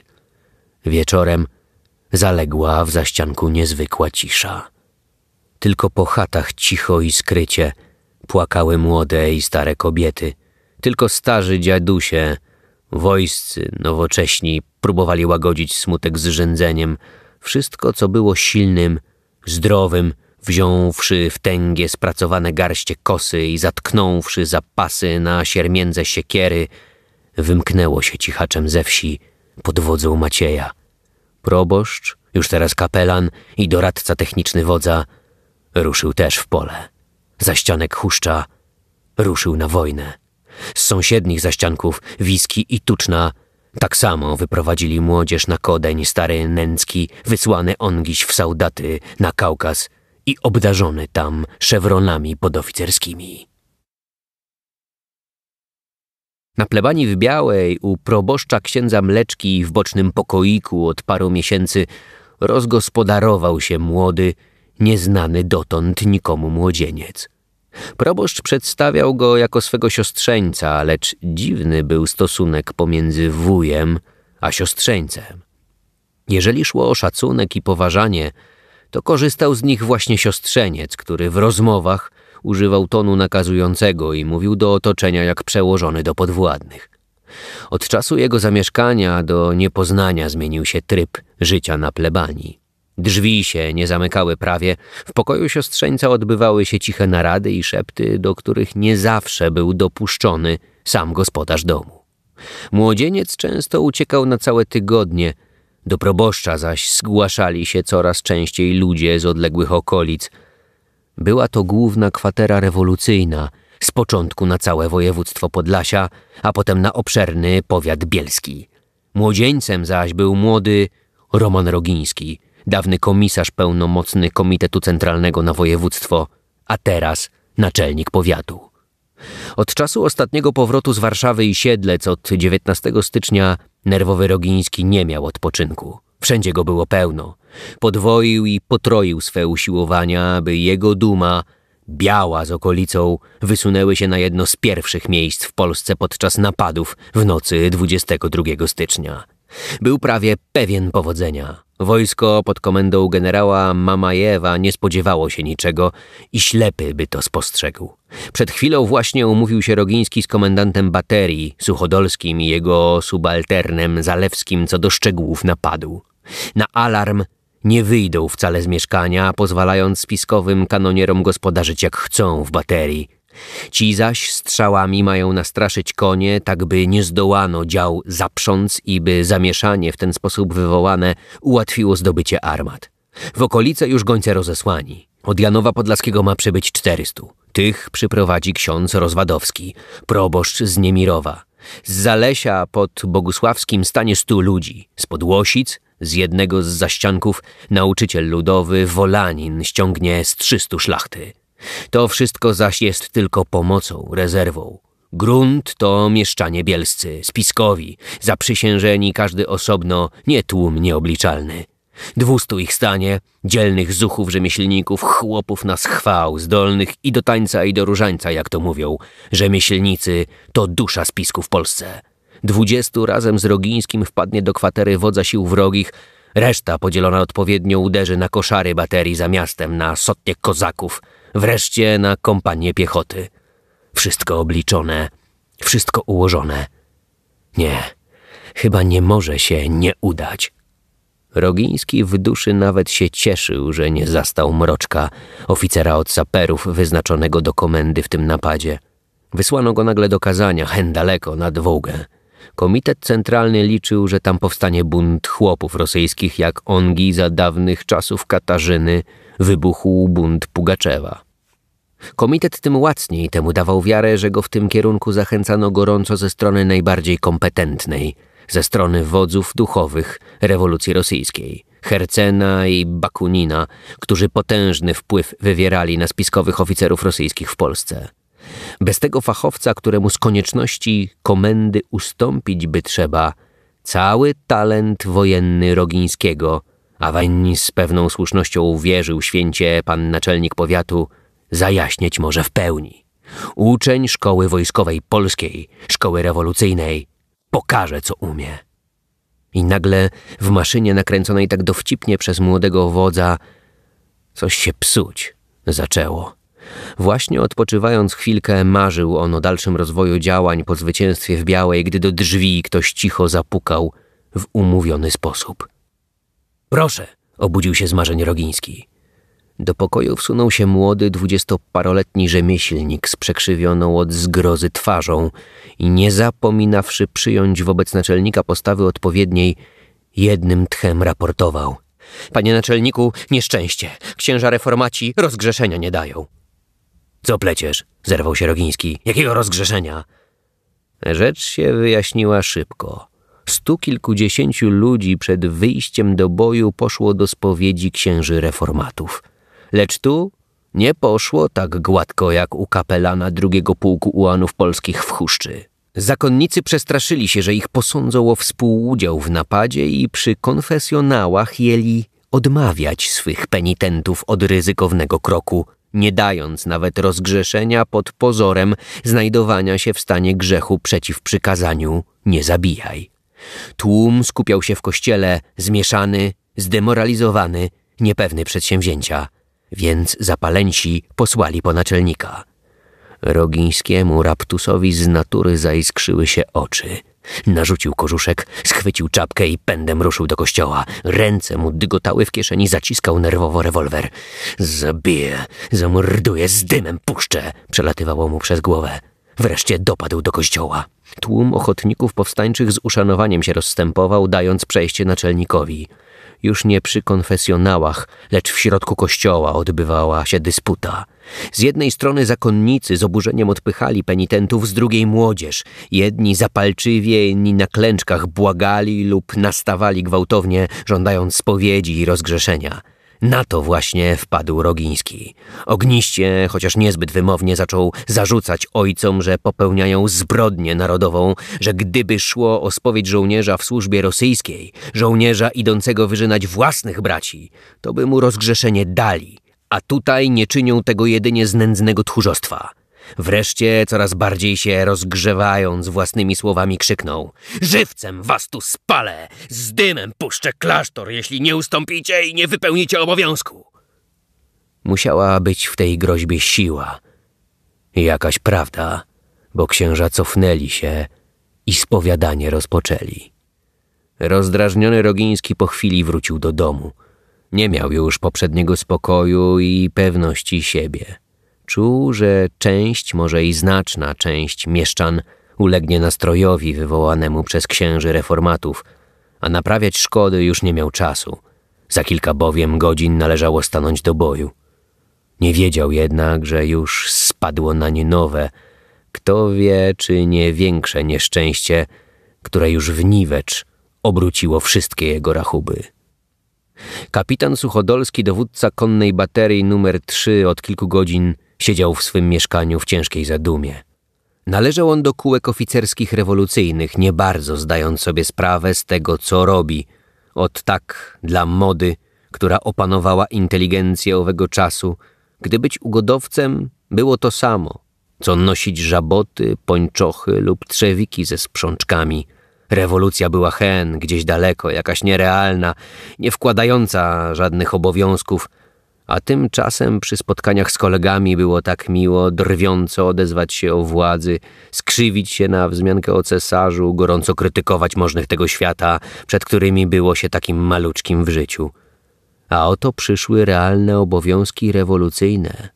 Jeżeli dotąd przymykał tylko oczy na szerzenie się spisków wśród żołnierzy swej baterii, to przecie widział to wszędzie naokoło.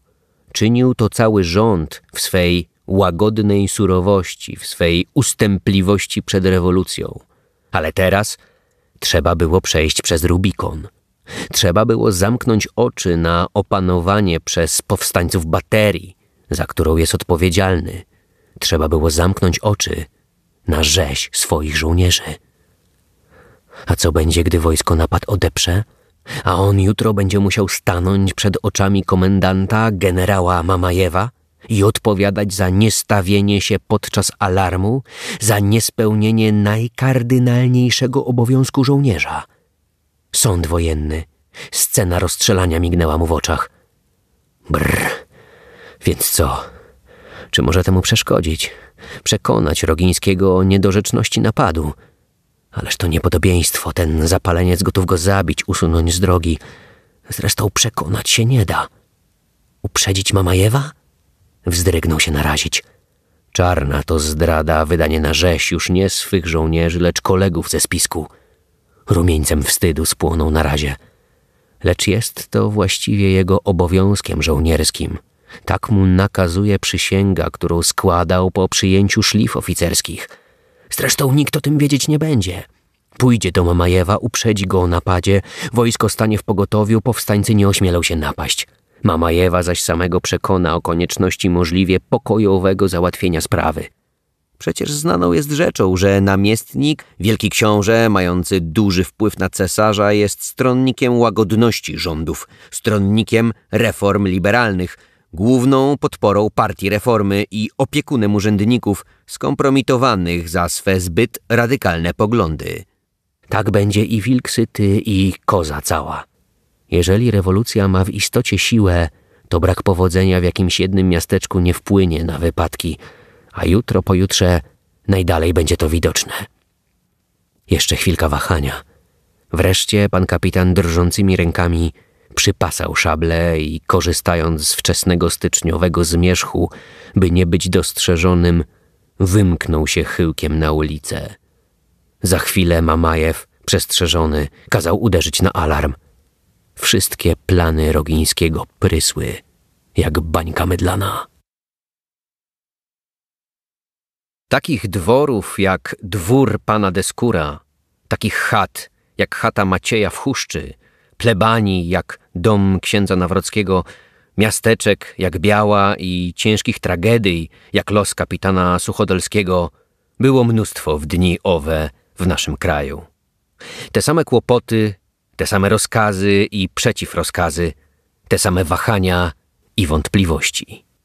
Wszędzie to samo, zmaganie się z okropnymi trudnościami wytworzenia z chaosu, a więc z niczego, jawnej, zorganizowanej siły zbrojnej.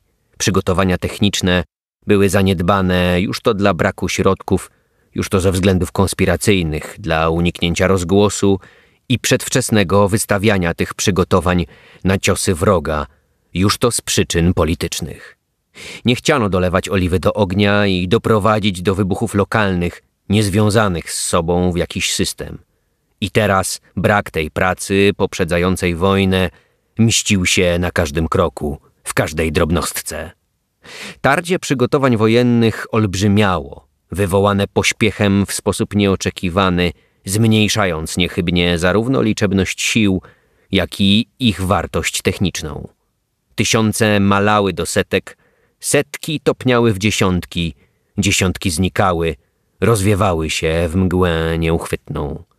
A brak czasu, gdzie niegdzie rozkaz chwytania za broń przychodził na dwanaście godzin przed terminem wybuchu, potęgował grozę położenia, powodował rozpaczliwe szamotanie się w sieciach niemożliwości, wywoływał gorycz, brak wiary w powodzenie.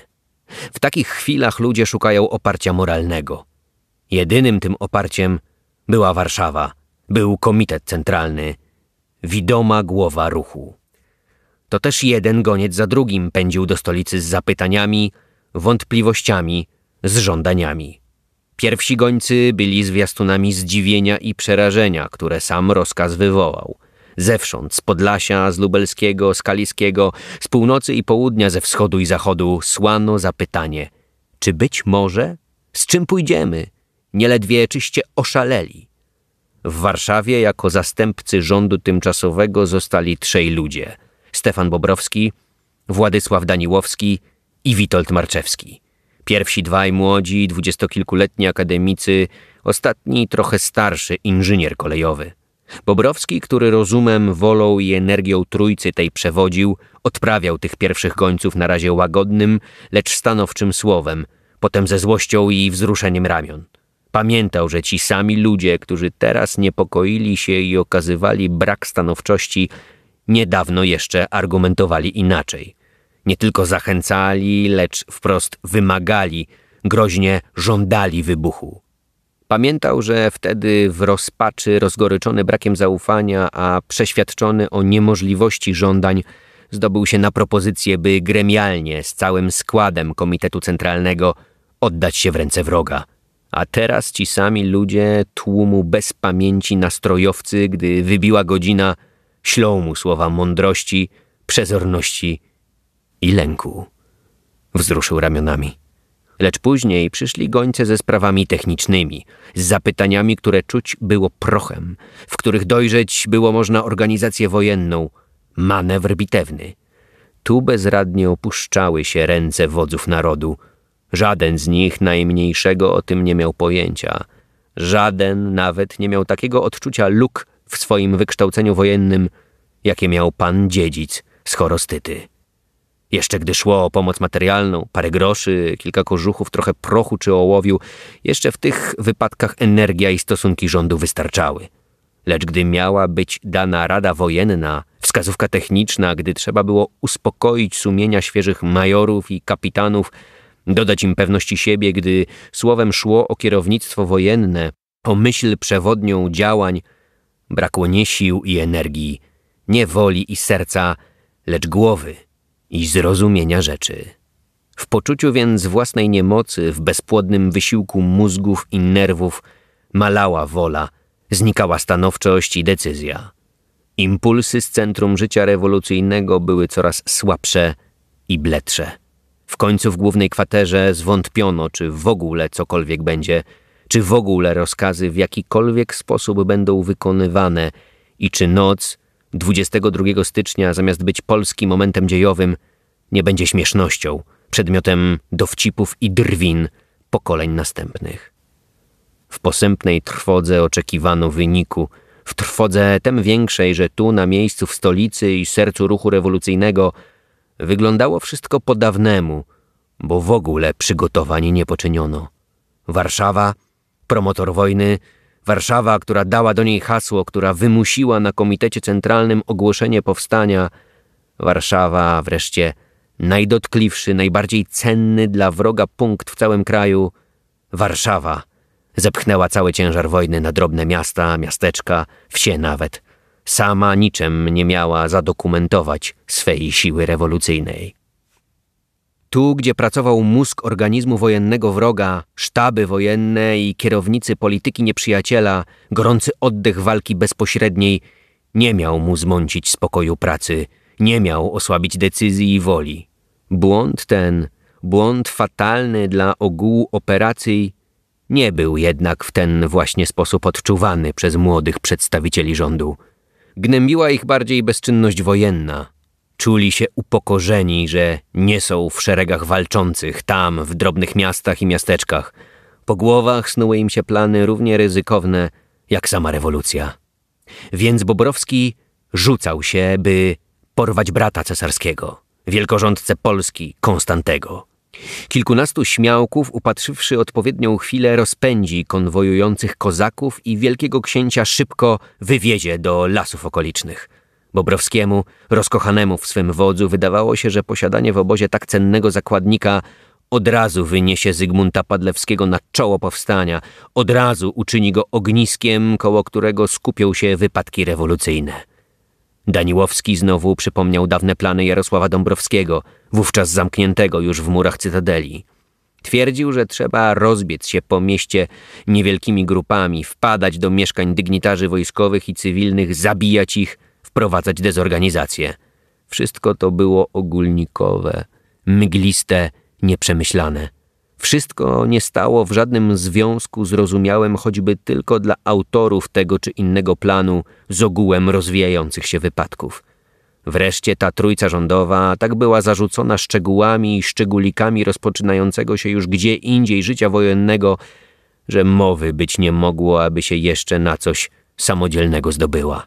Warszawie sądzonem było milczeć tym razem, poprzestając na niesieniu pomocy powstającej prowincji. W rosyjskiej kwaterze głównej nie oczekiwano wcale nadchodzących wypadków. Władze cywilne łudziły się nadzieją, żywiły nawet pewność, że po wyłapaniu najgorętszych i usunięciu najbardziej zapalnej młodzieży do szeregów wojskowych w głębi Rosji wszystko się uspokoi. Liczono na bezsilność ruchu rewolucyjnego, groźnego co prawda w słowach, lecz skrępowanego warunkami tajnej organizacji. Władze wojskowe szemrały, sądząc, że wojsko jest niezabezpieczone, a używając raz po raz do robót policyjnych, rozprasza się coraz bardziej po kraju. Lecz szemrania były ciche, nie odważono się na żaden śmielszy krok w sporze z władzą cywilną. Ta bowiem miała poparcie u wielkiego księcia Konstantego. Jeżeli noc 22 stycznia zastała Polaków nieprzygotowanych do niej technicznie i organizacyjnie, jeśli wypadki postawiły przed Polakami nadzwyczaj trudne zadanie nagłego zaimprowizowania siły zbrojnej bez jakiegokolwiek przyzwoitego przygotowania do niej, to Rosjan zaskoczyła ona psychicznie. Organizacja i technika były u nich gotowe, jak w każdej regularnej armii. Co prawda osłabione rozproszeniem armii po kraju, lecz duchowo wojsko do wojny się nie gotowało, w stanie wojny się nie znajdowało i wszystkie korzyści inicjatywy działań i niespodzianki przypadały Polakom, jakby dla częściowego przynajmniej wyrównania szans boju. Na olbrzymim placu bitwy, a takim placem nocy 22 stycznia miała być cała kongresówka, stali naprzeciw siebie dwaj przeciwnicy. Jednym była rozproszona na drobne oddziały i jeszcze dyplomatyzująca armia rosyjska, silna swą techniką i organizacją. Drugim były koncentrujące się w ostatniej chwili z luźnych atomów oddziały polskie, licho uzbrojone, a liczące na niespodziany, nocny napad w połączeniu z pomocą, której spiskowi sojusznicy mieli udzielić od wewnątrz obozu nieprzyjacielskiego. Największe natężenie ruchu powstańczego istniało w Płockim, na Podlasiu i Sandomierskim. Reszta kraju, albo jak lubelskie, nie miała wodzów, albo też brakło jej dostatecznej ilości dostatecznie podnieconych żołnierzy, jak było na całym zachodzie, w Kaliskim, Krakowskim, a w wielkim stopniu i na Mazowszu. W tej części placu boju co najwyżej liczyć można było na drobne, nieznaczne i nie mogące wpłynąć na losy boju utarczki. Główne uderzenie musiało nastąpić tam, gdzie się ześrodkowały główne, chociaż jeszcze rozproszone siły spisku, to jest na całym wschodzie. Na Podlasiu, w Sandomierskim wreszcie, półkolem otaczając serce ruchu i stolicę kraju, miał wybuchnąć bój. Walka zdradliwa i rozpaczna, jaką zawsze jest starcie powstającego ludu z prawnie istniejącą władzą, opartą o całą potęgę techniki wojskowej, jaką posiada każde państwo. Kosy miały się zderzyć z bagnetami i karabinami, myśliwskie strzelby miały sprostać armatom. Pomocą zaś w nierównej walce miała być noc ciemna, niespodzianka, wreszcie zdrada w obozie nieprzyjacielskim, ułatwienie napadu przez spiskowych oficerów w armii rosyjskiej.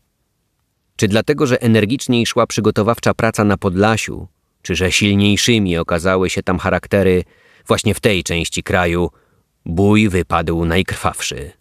Brak czasu i broni, przeciwdziałanie przeciwników powstania wśród Polaków i tu, jak wszędzie, przeszkodziły w wielu miejscach części spiskowych wyruszyć w pole. Niektóre więc planowane napady zawiodły najzupełniej, czy to z braku dowódców lub żołnierzy, którzy zgodnie z prawami wojska ochotniczego zostali w domu. Zamiast sześciu tysięcy, które miano wystawić przeciw sile wroga, wyżej liczebnie zaopatrzonej w artylerię, zaledwie 1500 ludzi stanęło do rzeczywistego boju. 1500 ludzi zebranych w ostatniej chwili, więc niespojonych organizacją wojskową, ludzi, którzy najczęściej broni w ręku nigdy nie mieli. Trzeba było szaleństwa decyzji rewolucyjnej, by w tych warunkach bój rozpoczynać.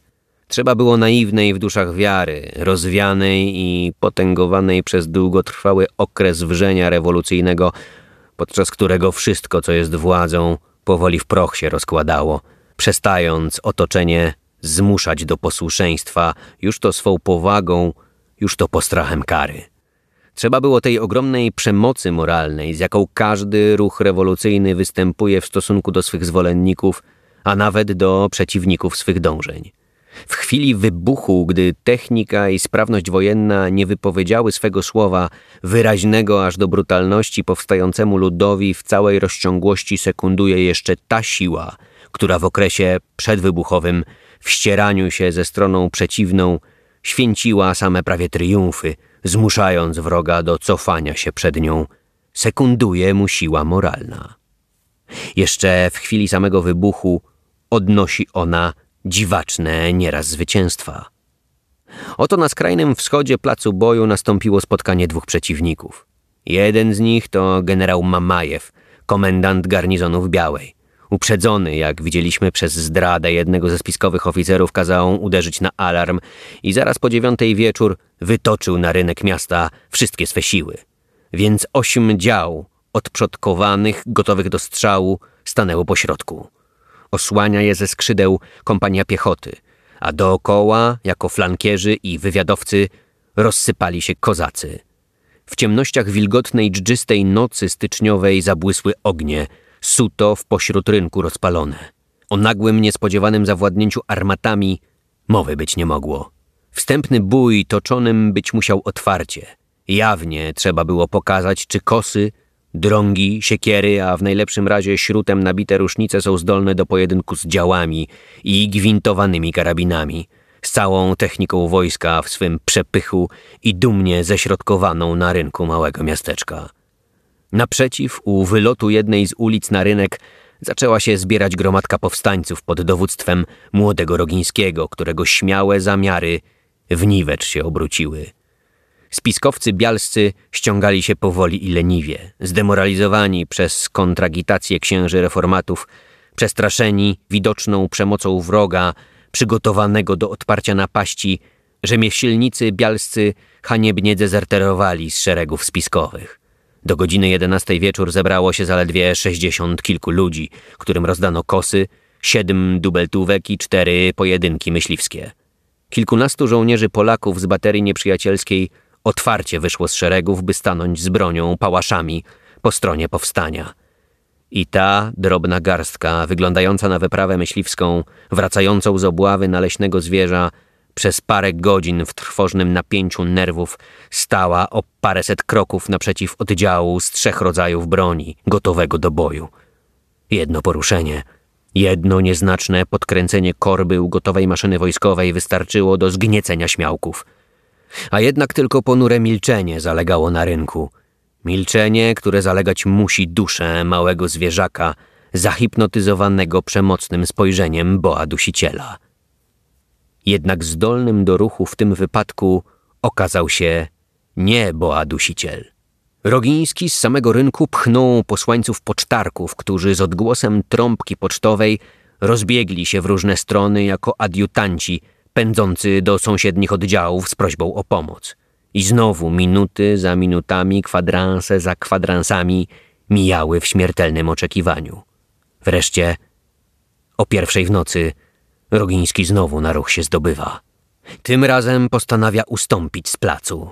Lecz ze śmiałością ostatecznej determinacji kazał swej garstce niejako defilować przed siłą nieprzyjacielską, przejść na ukos rynek, by zniknąć w innej ulicy prowadzącej w stronę Janowa, skąd najszybciej nadciągnąć mogła pomoc. Więc naprzód poszli dezerterzy kanonierzy z kosą w ręku, w końcu, przykrywając marsz, jedenastu strzelców z Rogińskim uzbrojonym w rewolwer na czele. Była taka cisza, pisze Rogiński, że słychać było tylko szmer równo posuwających się kroków i nieomal bicie serca każdego.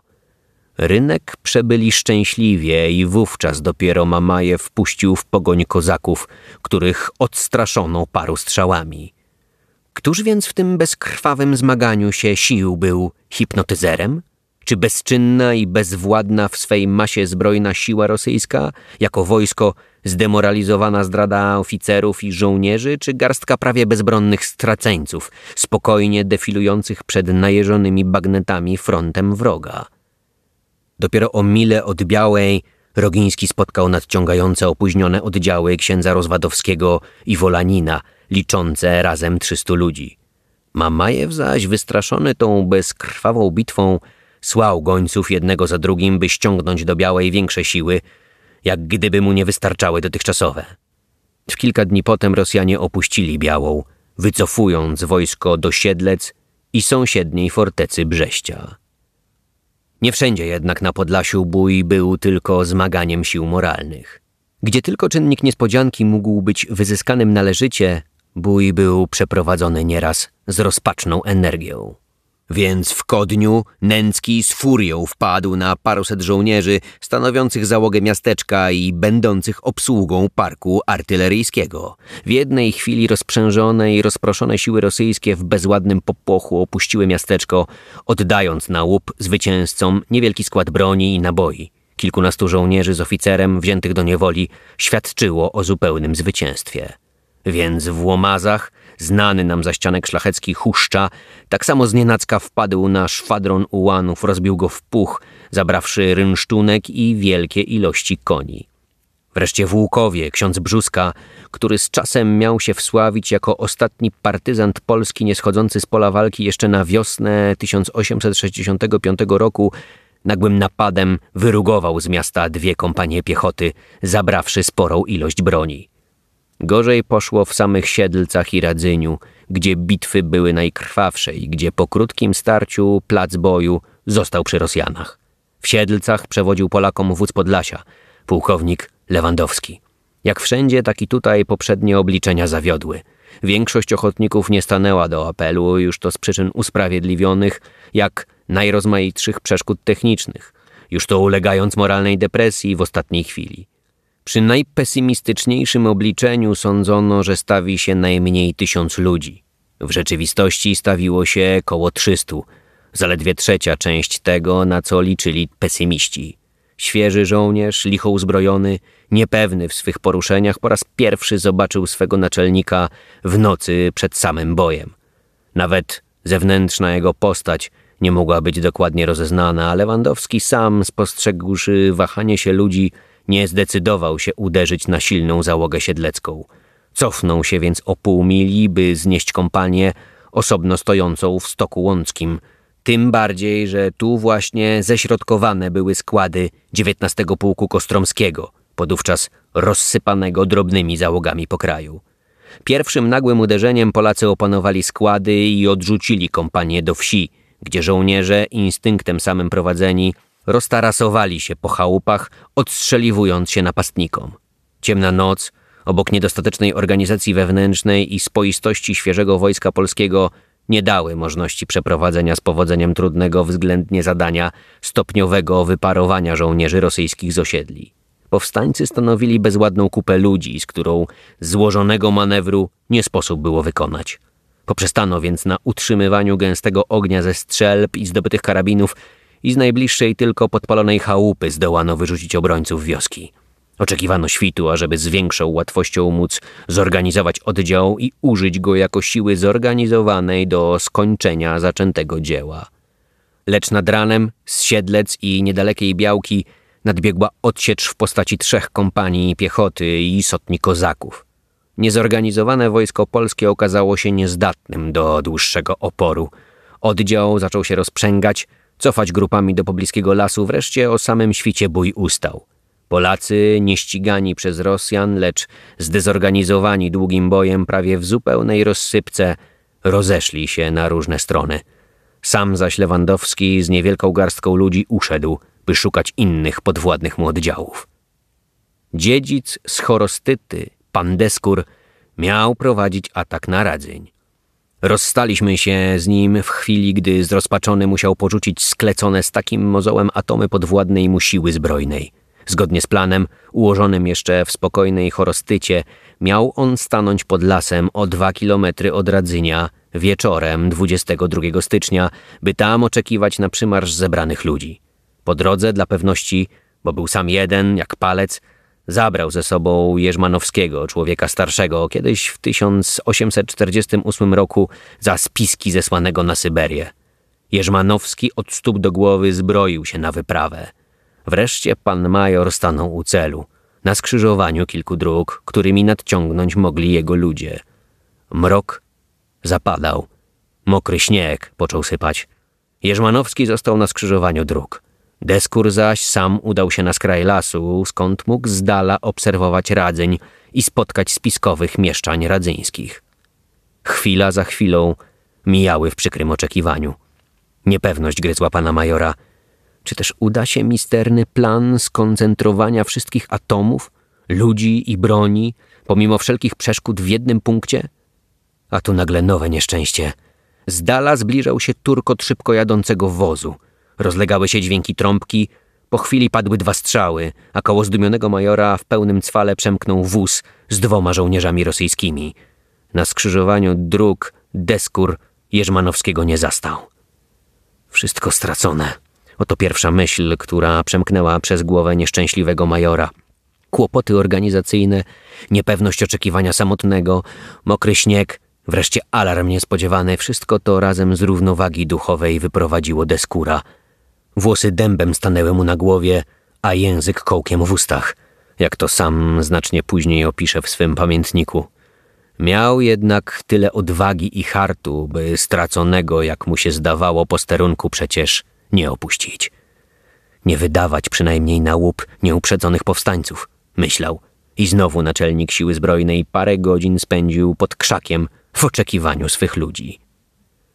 Był szczęśliwszym od innych, na przykład od Oksińskiego w Kaliskiem, który tej samej nocy w takiej samej samotności doczekał się w ciągu nocy jednego, wyraźnie jednego tylko ochotnika.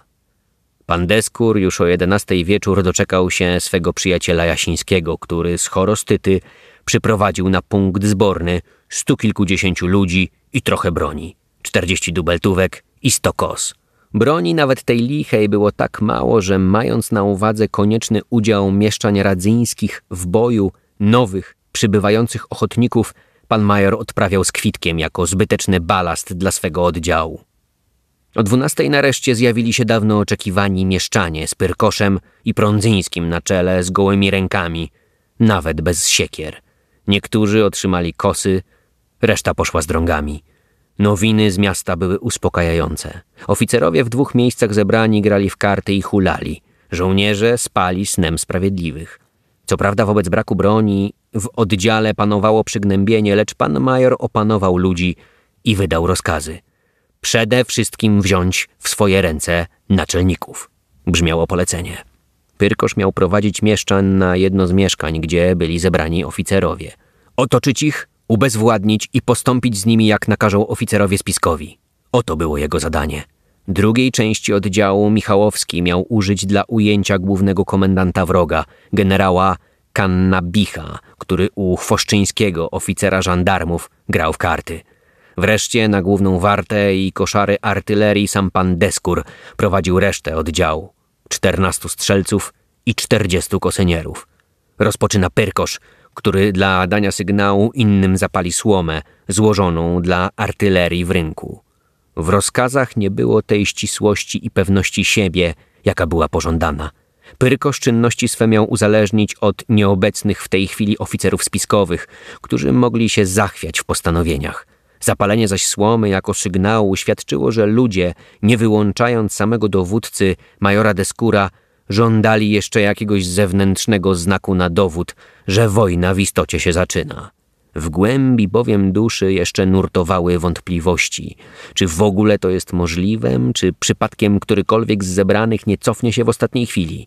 Bo poza tym uzewnętrznieniem niejako rozkazu rozpoczęcia robienia alarmu w mieście, na które niespodzianie się napada, Oświetlenie placu boju, gdy się chce własną ukryć niemoc, najmniej było wskazanym.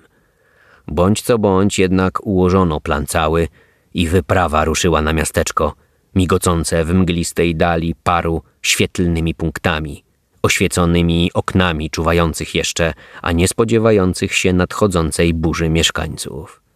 Pyrkosz, który dla dodania animuszu trochę sobie podchmielił, zapalił słomę w rynku Otoczył mieszkanie z oficerami i sam, wszedłszy do środka, zwrócił się do zebranych z długą i zawiłą przemową. Jak pod Ciołkowem nieszczęsny pułkownik Kozlaninow, tak w Radzyniu biedny łyk miejski szedł w burzę z gałązką oliwną pokoju, szukając u swych wrogów odczucia i zrozumienia. Podzielił też los swego rosyjskiego poprzednika. Major Borozdin, najstarszy oficer wśród zebranych, od razu wyraził zgodę na propozycję apostoła pokoju, a uśpiwszy jego czujność, wysłał ordynansa po żołnierzy. Po krótkiej chwili pozornego zbratania się wybuchnęła nagle ostra, bezwzględna walka. Sprowadzeni żołnierze wcale niepokojowo wpadli na Polaków. Zakłuty bagnetami padł Pyrkosz wraz z większością swych podkomendnych. Michałowski szybciej sobie poradził z Kannabichem. Ciężko ranny generał i steroryzowani oficerowie przy nim obecni zostali usunięci z pola walki. Warta główna i straż przy armatach jednym gwałtownym uderzeniem deskura została rozproszona. Część legła pod uderzeniem kos, reszta rozbiegła się w panicznym strachu. Działa, jeszcze bezbronne, stanęły do dyspozycji zwycięzców. Lecz jak ruszyć się z miejsca? Koni, koni, pół królestwa za konie! Mógłby zawołać pan Deskur słowami Ryszarda III.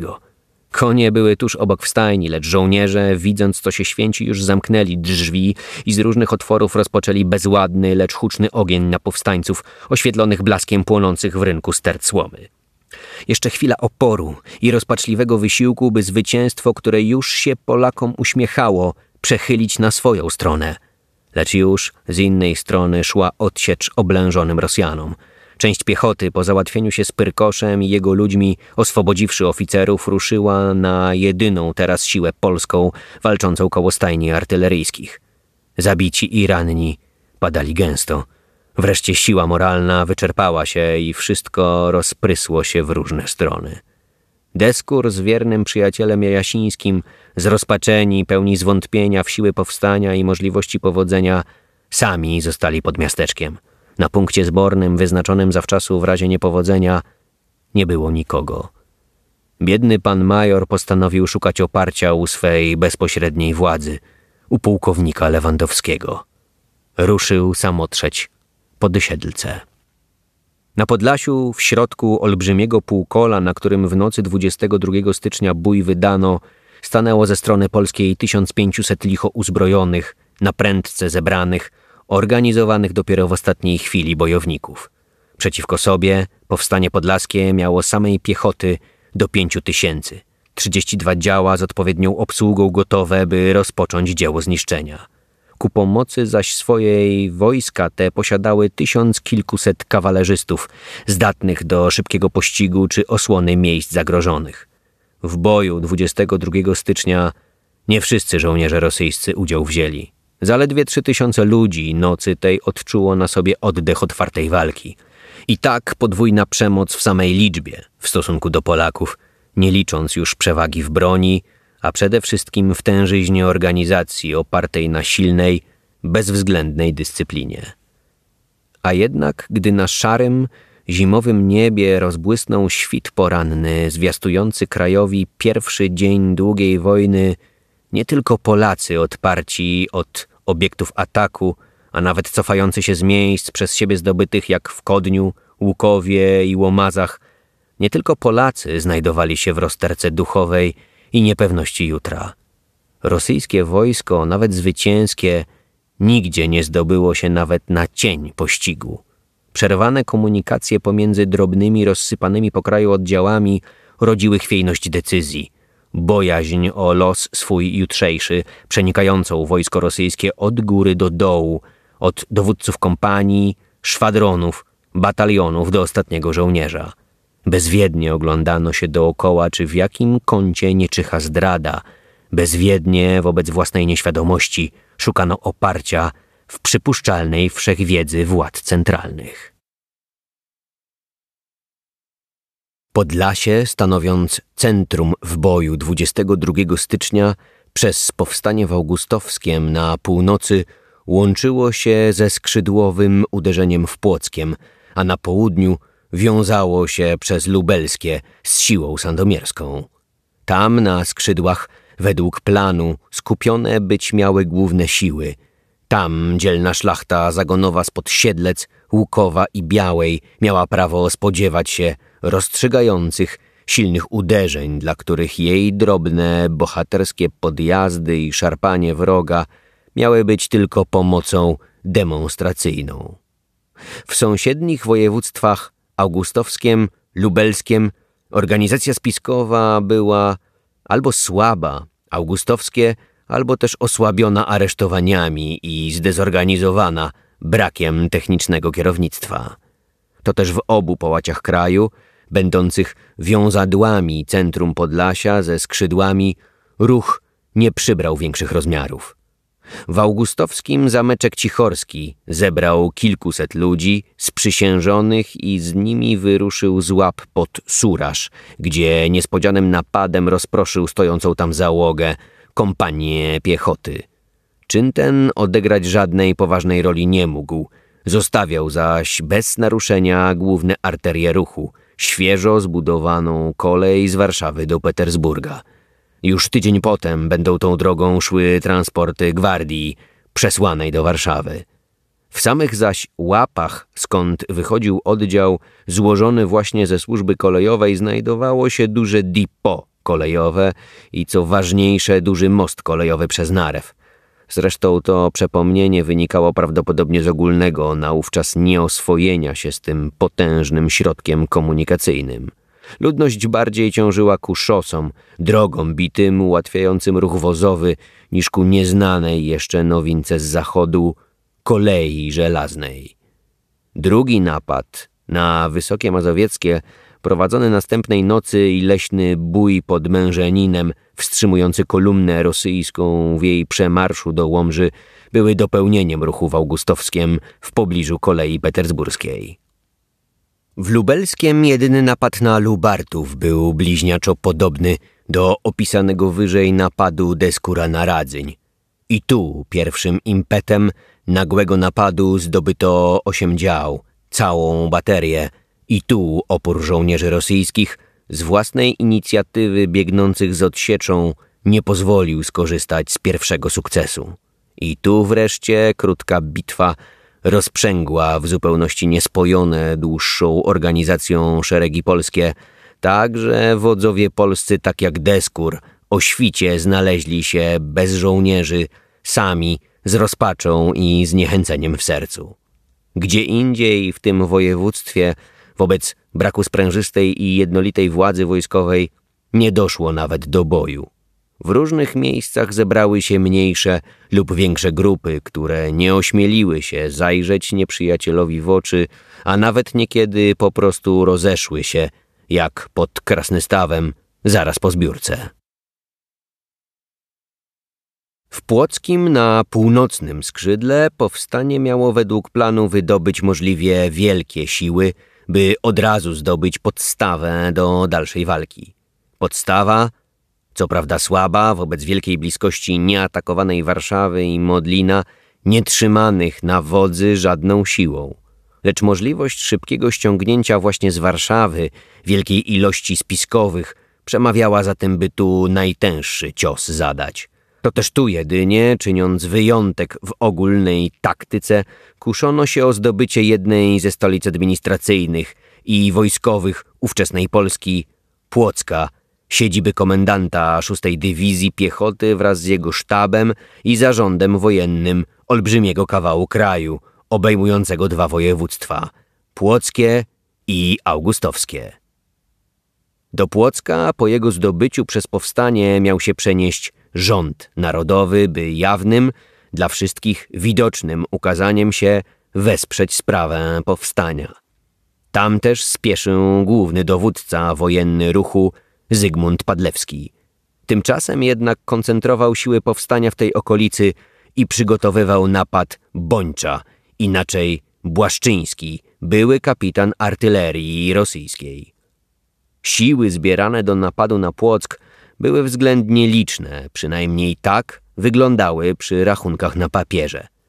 Pięć, sześć tysięcy, co najmniej tyle, z pewną niechęcią myślał Błaszczyński przed napadem – czy nie za wiele? Trudno będzie opanować tak dużą gromadę świeżych żołnierzy, a zabraknie gdzie indziej. Kto zaatakuje Półtusk, Maków i inne załogi, gdy wszystko, co żyje, pociągnie pod Płock? A zresztą, myślał dalej, organizacja miejska z Płocka samego też coś warta i ostatnie jej doniesienia świadczą, że załoga się zmniejszyła.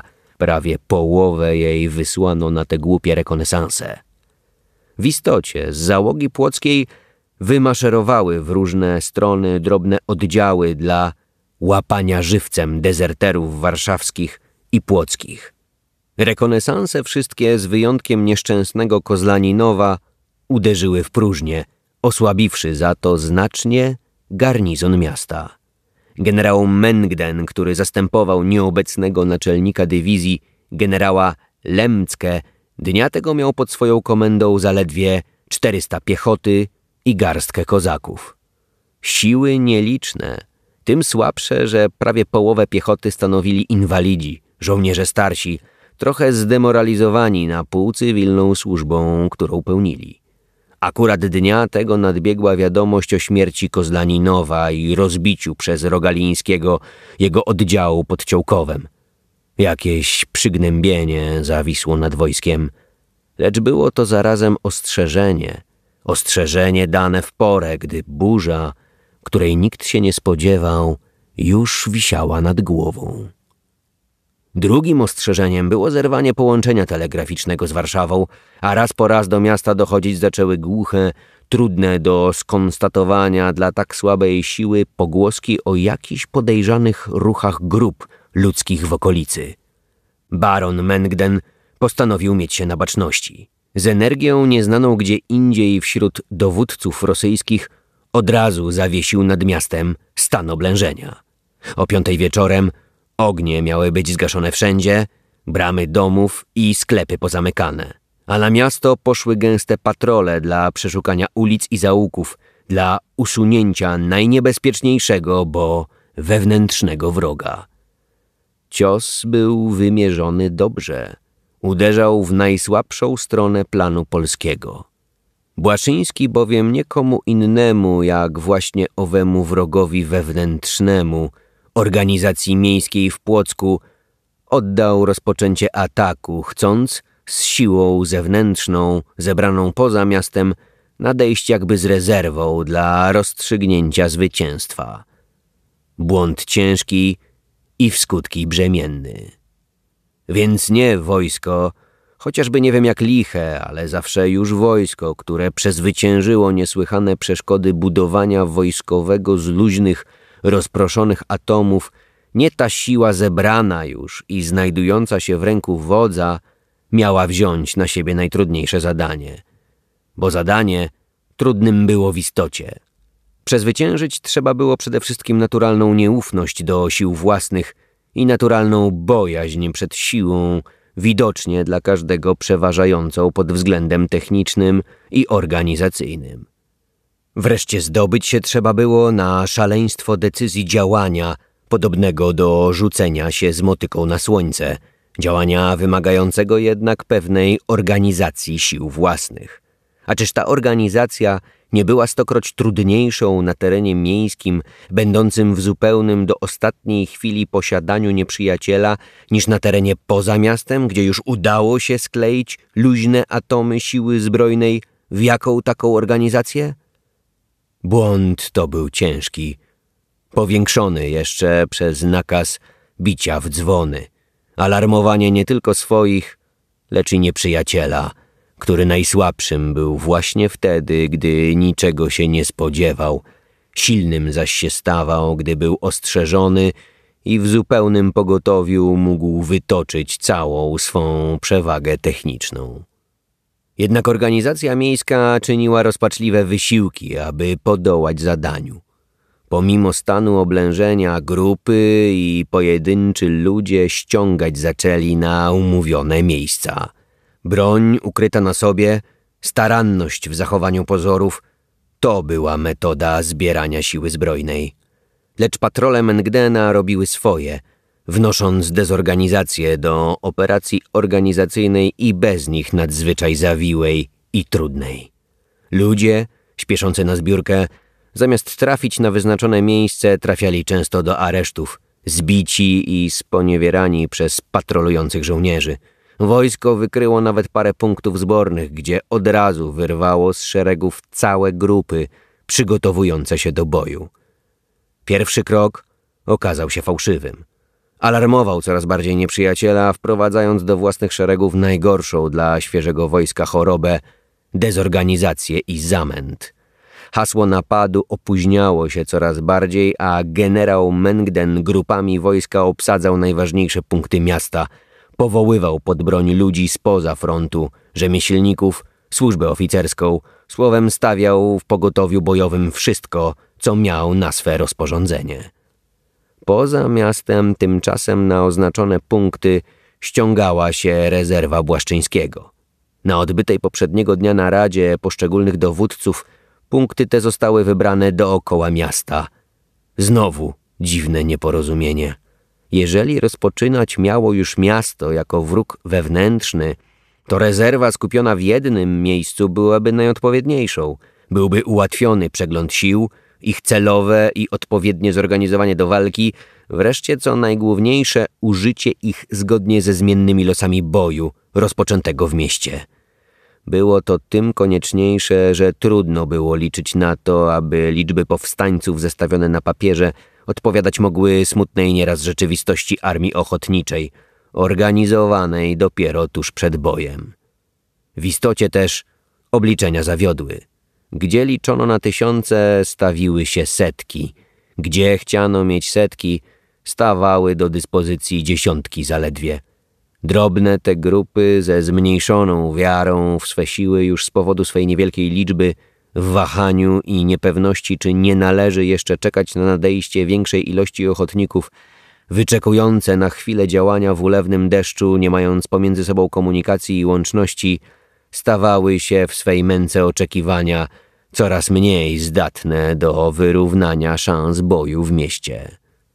Wreszcie, w przepojonym wilgocią powietrzu, jękliwie zabrzmiały dźwięki dzwonu. Było około godziny pierwszej w nocy.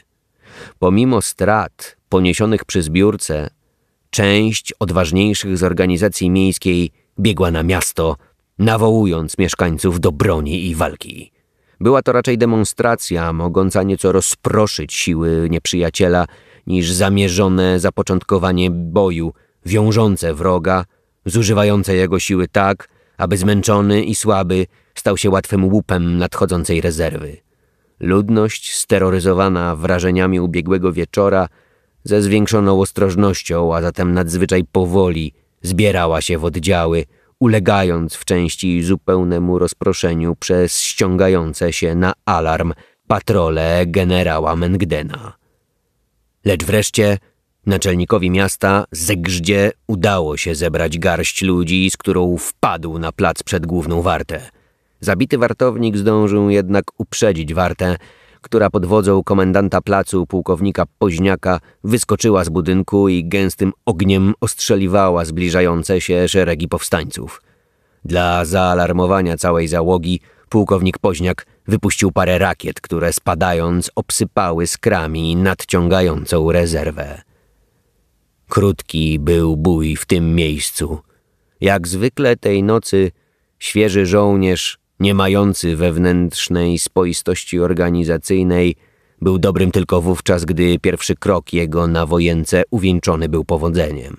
Przełamanie uporczywego oporu, gdy trzeba było dla zwycięstwa manewru i dłuższego wytrwania w ogniu, było zbyt trudnym i pod względem moralnym i organizacyjnym. Wojsko rozprzęgało się na oczach Grupy i poszczególni ludzie bez rozkazu na własną rękę cofali się najprzód za najbliższe osłony, by potem ratować się bezładną ucieczką. Tak stało się i w Płocku. Ludzie cofający się z placu przed odwachem zmieszali szeregi zbliżającej się rezerwy, by z nią razem w bezładnej kupie wycofać się z miasta. Rozpaczliwe wysiłki bończy który z bezczelną odwagą uwijał się na białym koniu po mieście, pozwoliły na podjęcie bitwy raz jeszcze. W oczekiwaniu oddziałów od zewnątrz, które jeszcze nie wszystkie nadeszły, Bończa zorganizował atak na koszary, już nie z wewnątrz miasta, lecz od pola. Znowu zagrzmiały wystrzały. Rosjanie z okien i dachów sypnęli ołowiem na Polaków, jak zwykle zresztą przy nocnych atakach, niewielkie wyrządzając szkody. Ze strony polskiej Rzadziej, lecz prawie równie bezskutecznie padały strzały z odległości zbyt wielkiej na strzelby myśliwskie. Wkrótce stało się widocznym, że bez zewnętrznej pomocy i wlania przez to nowej energii w szeregi polskie atak nie posunie się naprzód, że przeciwnie nawet znowu nastąpi kryzys bojowy w duszy żołnierza, niezdolnego do dłuższej walki. A rezerwa nie nadchodziła. Częściej, jakeśmy już widzieli, wspólnie z awangardą miejską uległa demoralizacji i z trudem utrzymana na placu już potrzebowała nowego, moralnego oparcia. Reszta tymczasem w ciemnej błądziła nocy po polach, topniejąc zwolna przez samowolną dezercję. W jednym z tych oddziałów zostało zaledwie czterech ludzi. Oddział zawisły zastał most rozebrany i bezsilnie przysłuchiwał się odgłosom boju przychodzącym doń z rzeki. Wreszcie oddział Kowalewskiego, który już był wkraczał na pole bitwy, obsypany skrami z rakiet wyrzucanych przez pułkownika Poźniaka, cofnął się w bezładzie pod wpływem tej niewinnej broni, sądząc, że ma do czynienia z odłamkami pocisków armatnich. Rezerwa w ten sposób zawiodła. Jeszcze przed ranem, pod przykryciem ciemnej, dżdżystej nocy, świeży żołnierz polski zmęczony wrażeniami przeżytej walki rozsypał się w różne strony. Dowódca, Błaszczyński, mając wszystko zastracone, gdy każde jego obliczenie zawodziło, umknął, by przechować się w jakiejś kryjówce na czas dłuższy. Plac boju, Płock, został przy zwycięzcach. Przez parę godzin chwiało się ich panowanie w mieście. Przez parę godzin każdemu, nawet najniższemu w randze żołnierzowi, zdawało się, że zwycięstwo musi się przechylić na stronę napastników. Noc, rozrzucony po różnych kątach miasta bój, którego wynik do końca nie był pewny, wreszcie widoczny dla wszystkich udział spokojnych dotychczas mieszkańców. Wszystko to razem zupełnie z równowagi wyprowadziło załogę.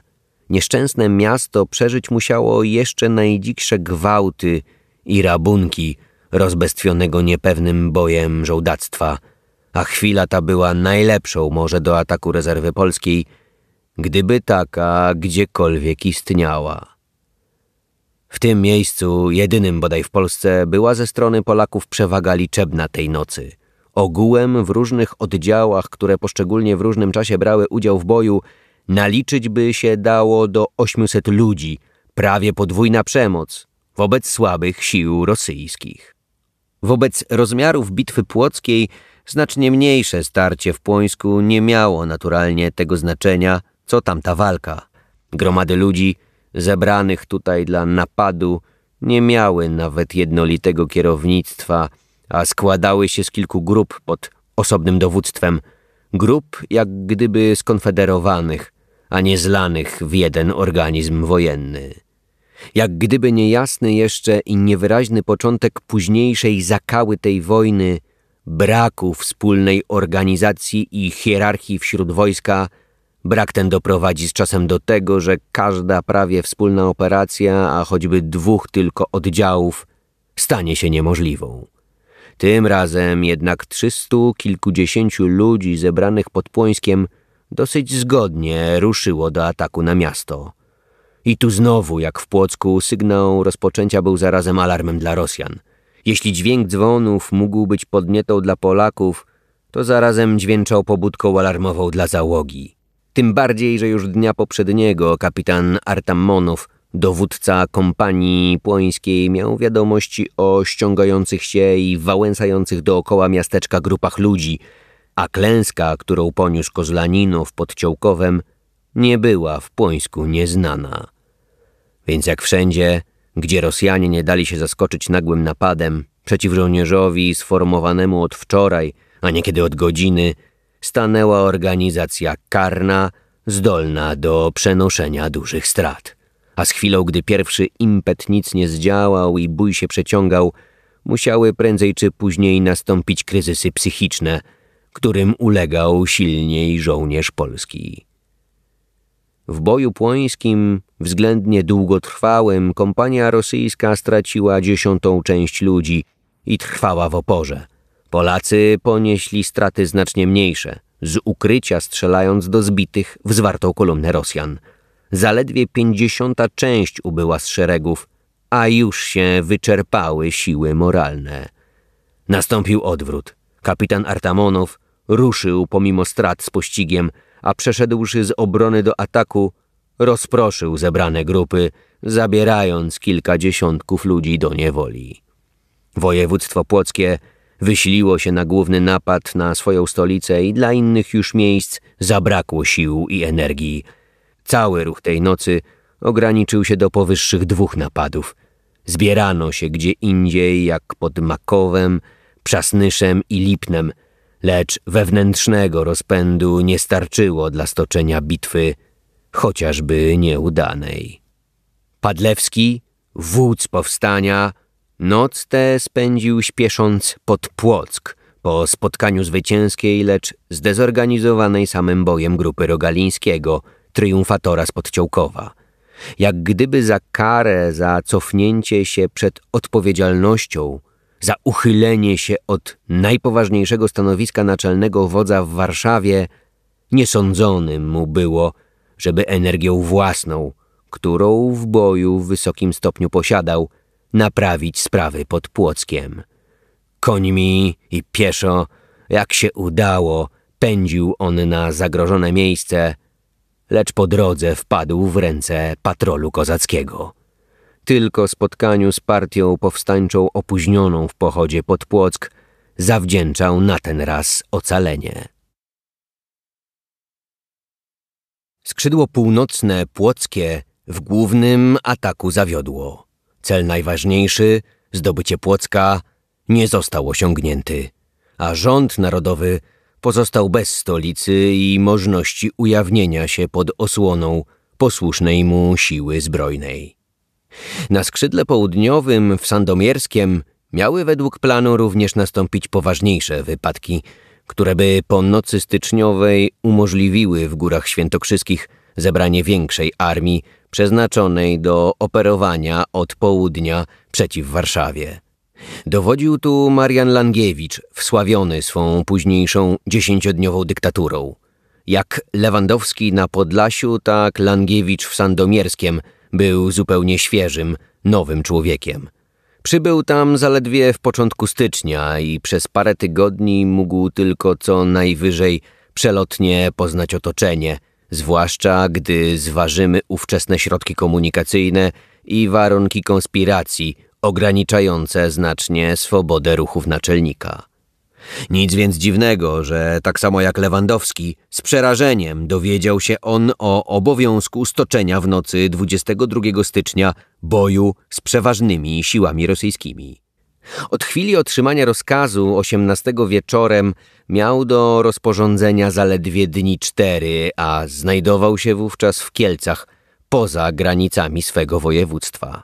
Najważniejszą zdobyczą dla powstania byłby niechybnie Radom.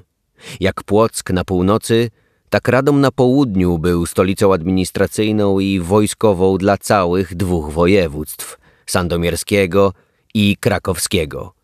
Lecz nawet pomimo tego, że ogromna większość spiskowych, którzy użyć by się dali do przedsiębranych ataków 22 stycznia, składała się nie z kogo innego jak z mieszkańców tegoż Radomia, mimo to Langiewicz nie chciał postawić tak ryzykownego kroku.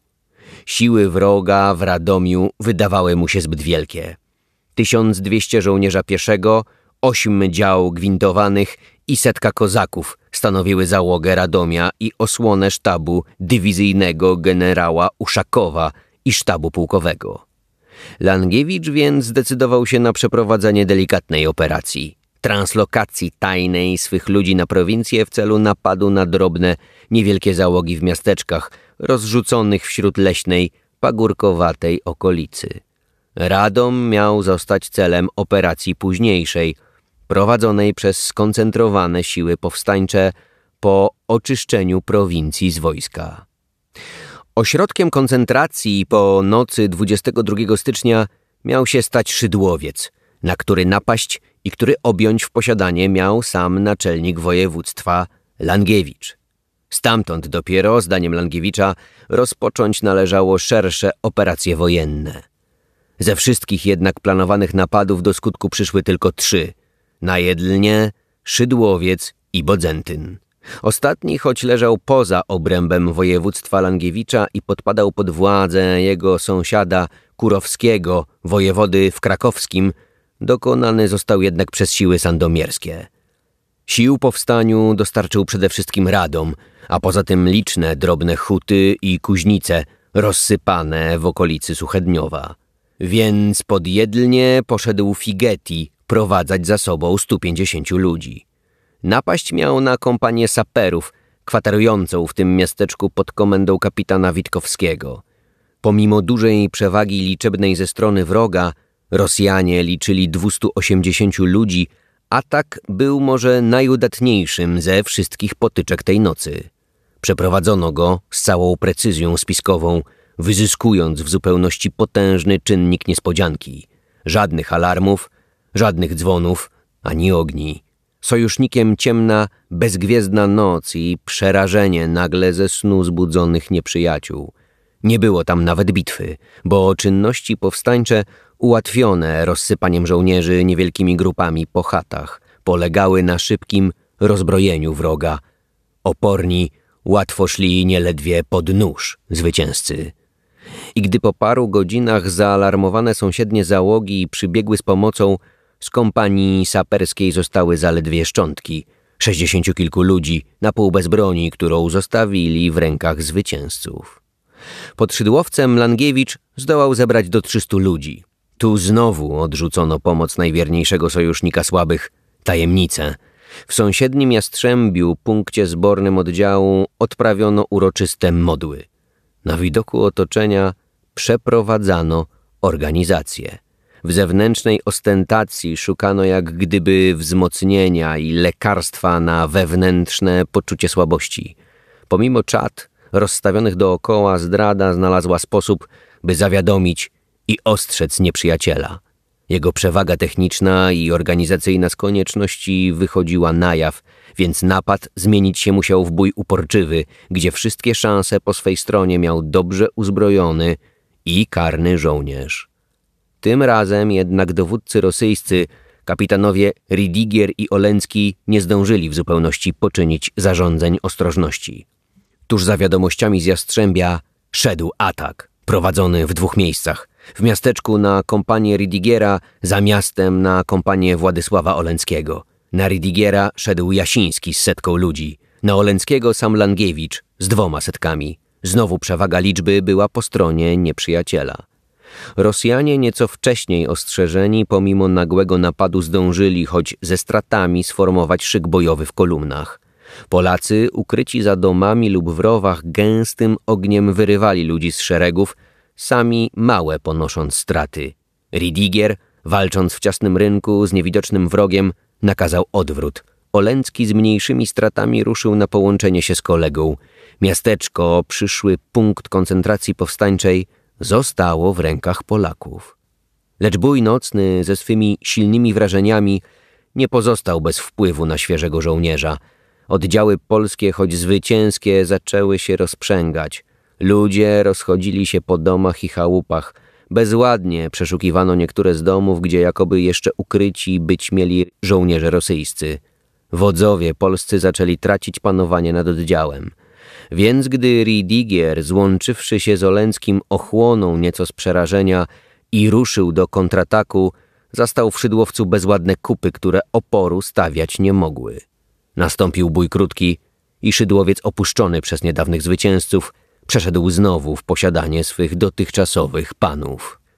Straty stron obu były względnie znaczne. Dwie kompanie rosyjskie straciły do trzydziestu ludzi, Polacy dwa razy tyle i jednego ze swych wodzów, Jasińskiego. Wreszcie w Bodzentynie napad polski doprowadził do najkrwawszego w tej nocy starcia. Atak był całkiem niespodziewany, więc wszystko przemawiało za tym, że Polacy staną się panami placu boju. Żołnierze zostali od razu odcięci od swych oficerów i pozostawieni bez głowy. Bój toczył się w izbach, gdzie śpiących żołnierzy zastano – to też straty, które poniosła kompania bodzentyńska, przenosiły piątą część jej składu. Lecz żołnierze bronili się dzielnie i uparcie. Siłą fizyczną, kułakami i gołą pięścią wyrzucili napastników z izb, aby potem z własnej inicjatywy iść z pomocą zagrożonym oficerom i magazynowi. Po dłuższej strzelaninie wyparto atakujących z miasteczka. Polacy, którzy pod wodzą Dawidowicza i księdza Umińskiego zebrali się w ilości 300 ludzi, straciwszy w boju dziesiątą część sił swoich, zaniechali dobrze rozpoczętej walki. W innych stronach województwa, jak w całej reszcie kraju, napady nie doszły do skutku ze zwykłych w nocy tej powodów. Gdy w jednym miejscu nie zebrali się ochotnicy, na których czekał dowódca, w innych wódz wyznaczony nie stawił się w oznaczonym punkcie i czasie, co oddział zebrany doprowadzało do bezczynności i najczęściej do rozejścia się po okolicy. Gdzie niegdzie fałszywe pogłoski rozpuszczane przez przeciwników powstania o odłożeniu terminu wybuchu wystarczyły, by zaniechano wszelkich zamiarów wojennych. W boju nocnym 22 stycznia ze strony polskiej wzięło udział razem 4500 żołnierzy przeciwko prawie 6000 żołnierza rosyjskiego. Prawie wszędzie bój wypadł na korzyść Rosjan. Napastnicy nawet tam, gdzie chwilowo byli panami placu boju i zwycięzcami, już o świcie opuścić musieli zajęte stanowiska, by cofnąć się do miejsc mniej dostępnych, a bardziej ukrytych niż miasta i miasteczka. Straty obustronne nie były znaczne.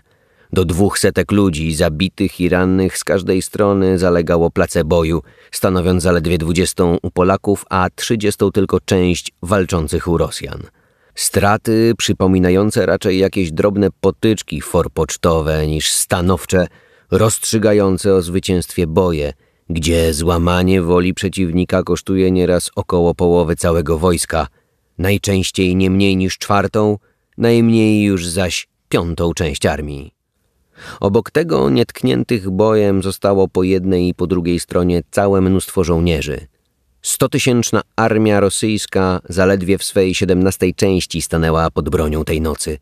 Reszta spokojnie ją przespała, nie wiedząc nawet, że wojna już wybuchła i że część towarzyszów broni staczać musi nieraz rozpaczliwe boje o honor swego oręża. Po polskiej stronie, nie mówiąc już o teoretycznej rezerwie, którą jak w każdej wojnie rewolucyjnej miał być cały naród czy lud polski, nie stanął do boju nawet cały spisek, liczący w owe czasy nie mniej niż dwadzieścia tysięcy ludzi. Zaledwie piąta część jego przyszła do bitwy. Reszta albo nie zebrała się wcale, albo też nawet po zebraniu się nie znalazła w sobie dosyć woli i hartu ducha, by w danych ciężkich warunkach przełamać się i z wczorajszego uległego poddanego wyruść na żołnierza, stającego do otwartej walki przeciw wczorajszej władzy. Bitwa więc dla Polaków była przegrana. Nawet chwilowe powodzenia nie mogły być utrwalone. Sam plan boju był przeprowadzony nie dość stanowczo. Powstają poważne wątpliwości, czy w istocie ktokolwiek weń wierzył. Na skrzydłach boju północnym i południowym, gdzie w zasadzie miano poważnym zwycięstwem umożliwić wytworzenie się większej armii, bój był o wiele słabszym i niedołężniejszym niż w demonstracyjnej jego części, w centrum, na Podlasiu. Na północy jeszcze kuszono się o coś większego, stawiano sobie za cel Płock, siedlisko głównej władzy wojskowej i cywilnej na całej północy królestwa. Próbowano, choć nieudolnie, jednym uderzeniem szansę wojny przechylić na swą korzyść. Lecz na południu bez uwagi pozostawiono Radom, który był tym dla południa, czym Płock dla północy i gdzieś w zapadłych kątach wśród lasów i gór szukano celów dla boju, celów, nie mogących w żadnym wypadku wpłynąć poważnie i rozstrzygająco na dalszy przebieg wojny. Najbardziej powiodła się właśnie demonstracja podlaska, ześrodkowująca swe wysiłki naokoło głównej arterii ruchu szosy brzeskiej. Tu w istocie zaobserwowano połowę wszystkich sił przeciwnika w tej części kraju. Tu zmuszono go do zaciekłego, nieraz rozpacznego boju. Tu Najpoważniejsze zadano mu straty. Tu wreszcie wniesiono największy zamęt do władzy i panowania nieprzyjaciela w kraju. Właściwie mówiąc, skrzydłowe boje na północy i południu olbrzymiego placu boju były jak gdyby tylko echem, słabym dalszym ciągiem walki, toczonej najczęściej w centrum, na Podlasiu. Cały więc bój wypadł jako demonstracja, silniejsza w centrum, słabsza na skrzydłach, krwią i wrzawą bitwy, nadającą wartość istotną wypowiedzeniu wojny, zawartemu w wydanym tej nocy manifestie nowo powstałego rządu narodowego Polski. Demonstracja, więc chęć wywarcia wpływu na wolę i wyobraźnię przeciwnika? Demonstracja, więc myśl o wywołaniu zmian w użyciu sił nieprzyjacielskich, zmian korzystnych dla siebie, niewygodnych dla niego. Niechybnie myśl ta, zdaje się, przez głowę nie przeszła wodzom powstania polskiego. Nie tego szukali oni w pierwszym wstępnym boju rewolucji polskiej.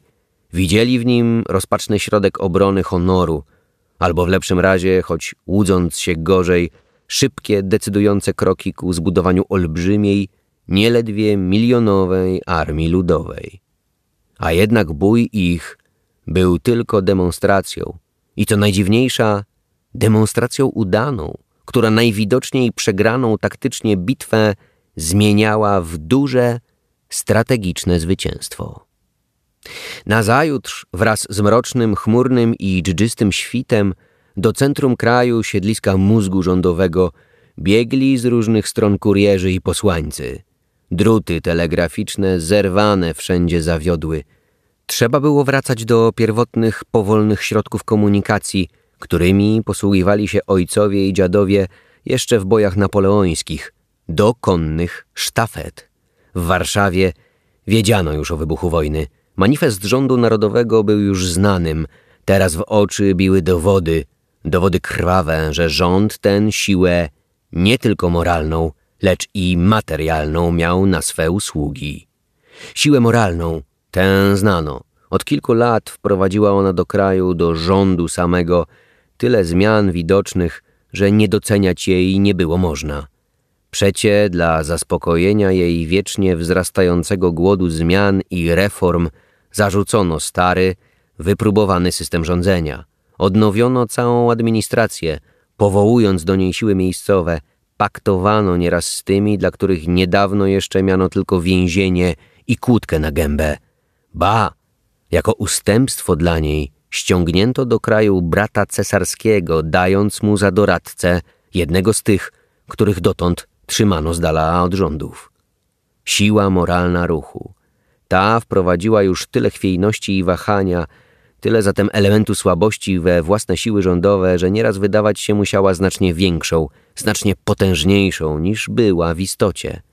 Teraz szły odpowiedniki materialne. Obok dokumentowanych danych dolatywały wiadomości postronne, jak zwykle przesadne co do rozmiarów, sprzeczne, wreszcie wręcz fałszywe, lecz wszystkie trudne do sprawdzenia wobec przerwania komunikacji zwykłej, szybkiej, do której też dostosowaną była i konieczność szybkiej decyzji centrum w każdym wypadku. Tam i tam wojska zwycięsko napad odparły. Słyszano o zajściach w danym miejscu, stamtąd jednak żadna wiadomość nie nadeszła. Czy nie dlatego, że nie mogła być pomyślną? Rodziła się wątpliwość w duszy, tym bardziej, że skąd inąd przyszedł raport o wielkich względnie stratach w boju.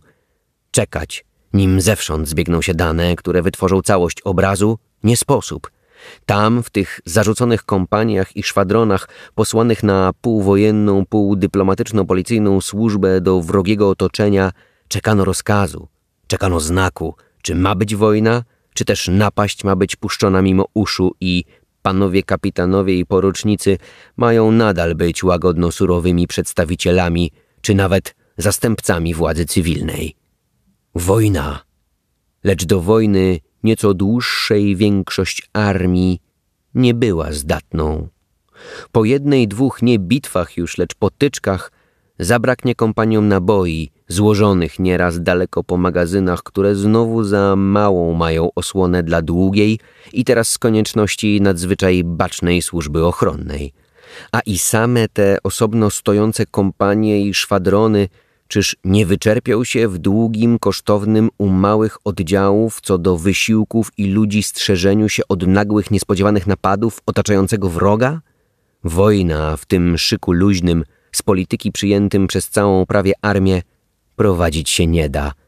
Trzeba go ścieśnić, zgęścić w ważniejszych punktach, dając zarazem siłę i oparcie lotnym, ruchomym kolumnom wyznaczonym do bezpośredniego boju. Pokój. Dalsza służba w dyplomacji i policji. Lecz czyż nie jest to zmarnowanie dwóch trzecich armii? Po pierwsze, dla nikogo nie było tajnym, że wśród wojska, osobliwie wśród oficerów, szerzy się zaraza rewolucyjna. Szerzy się zaś tym łatwiej, gdy i sam rząd jest chwiejny, a dzięki rozsypaniu armii całej nie ma dostatecznej kontroli władzy wyższej, gdy każdy niejako pozostawiony jest sam sobie. Pod tym względem zacieśnienie więzów dyscypliny wewnętrznej przez skupienie wojska byłoby bardzo pożądane. Po drugie zaś, te napady, o których przybiegły raporty. Wydaje się, że wojska, chociaż ucierpiały, jednak poza paru miejscami wyszły zwycięsko z tej próby. Przypuściwszy nawet, że do jutra nie będzie więcej hiobowych wieści, co przecież nie jest także wykluczonym, Któż zaręczy, że pozostawienie armii w tym stanie, jaki zastała noc 22 stycznia, nie ośmieli jeszcze bardziej ukrytego wroga? Napady mogą stać się natarczywsze, umiejętniej prowadzone, a ogromna część tych rozrzuconych kompanii i szwadronów stać się może łatwym łupem przeciwnika. A zatem czy pokój ma być, czy wojna? O tym już rozstrzygnie władza wyższa – Należy jednak przede wszystkim wyprowadzić armię z niewygodnego dla niej położenia i zabezpieczyć ją lepiej, czy to na wypadek wojny, czy na wypadek pokoju.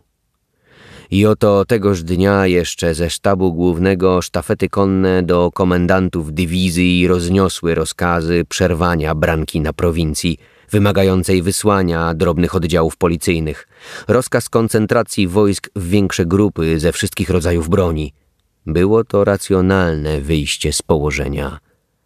Ściągać wojsko w oddziały nie mniejsze jak dwa, trzy bataliony z odpowiednią ilością jazdy. Brzmiał rozkaz okulny 23 stycznia. W kilka dni później rozkaz nie tylko potwierdzono, lecz dodano, że nie należy się wahać w ogołoceniu z wojska całych powiatów, byle zabezpieczyć armii zupełną swobodę działania – bez przeciążania jej zbytnimi ciężarami służby ochronnej. Armia rosyjska w istocie odzyskiwała swobodę działań, lecz jakim kosztem? Ogromne połacie kraju, będące dotąd pod stałą i bezustanną kontrolą władzy państwowej, stawały się bezpańskimi. Ludność zamieszkująca te części Polski w ten sposób na równi z armią rosyjską odzyskiwała swobodę działania i rozstrzygnięcia dla siebie kwestii swego udziału w wojnie.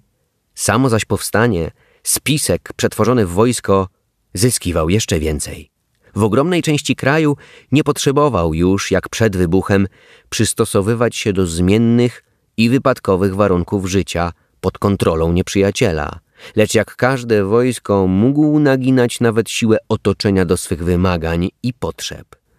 I jeżeli przed 21 stycznia powstanie przystępowało do wojny bez podstawy, bez bazy wojennej dla swych operacji, teraz mogło ją wytworzyć i należycie wyzyskać wojennie części kraju opuszczone przez nieprzyjaciela. Niechybnie wymagało to szybkiego działania, gdyż żmudna i długotrwała z natury rzeczy praca organizatorska była w tym wypadku główną częścią operacji – istotą nawet zadania wojennego, które stanęło teraz przed powstaniem. Ale i pod tym względem Polacy wygrali sporo. Nakazana koncentracja wymagałaby czasu pewnego, nawet w porze zupełnego spokoju. Teraz, gdy przy przerwaniu telegrafu posługiwano się konnymi posłańcami, już sam sposób komunikacji przedłużał czas wolny od działań wojennych. Ale w dodatku sami posłańcy nie byli pewni. Raz po raz sztafeta nie dochodziła do miejsca przeznaczenia, raz po raz rozkaz czy raport trafiał w ręce powstańców. Noc w tych warunkach w kraju lesistym i mało zaludnionym odpadała zupełnie dla służby łączności. I oto czas, rzecz bardzo droga w każdej wojnie, najdroższa jednak w tym wypadku dla powstania, czas tak dla strony polskiej potrzebny, został przez nią wygrany.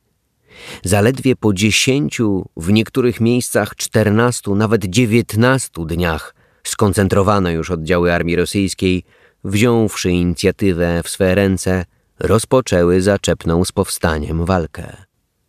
Niestety, po stronie polskiej nie dość jasno rozumiano swe położenie. Jedni śnili o bohaterskich bojach prowadzonych dla obrony honoru wojennego powstania, bojach krwawych, wrażających się w serca ludzkie ogromem hekatomby złożonej na ołtarzu ojczyzny. Inni marzyli o szybkich sukcesach organizacyjnych wśród ludu, masowo tysiącami przypływającego do szeregów ochotniczych. Przygotowań do żmudnej, powolnej pracy dla zorganizowania podstawy wojennej nie czyniono w ogóle, wcale. I oto na proste zorientowanie się w sytuacji stracono ogromną część tak ciężko wygranego czasu. Gdy oddziały polskie odparte od szturmowanych miasteczek, albo nawet na pół rozproszone po porażce, znalazły się w zacisznych ustroniach na odpoczynku chwilowym, panował wśród nich od góry do dołu powszechny zamęt i niepewność, co czynić dalej należy. Zewsząd więc słano gońców do wodzów z tym męczącym pytaniem. Lecz gdzie ich było szukać?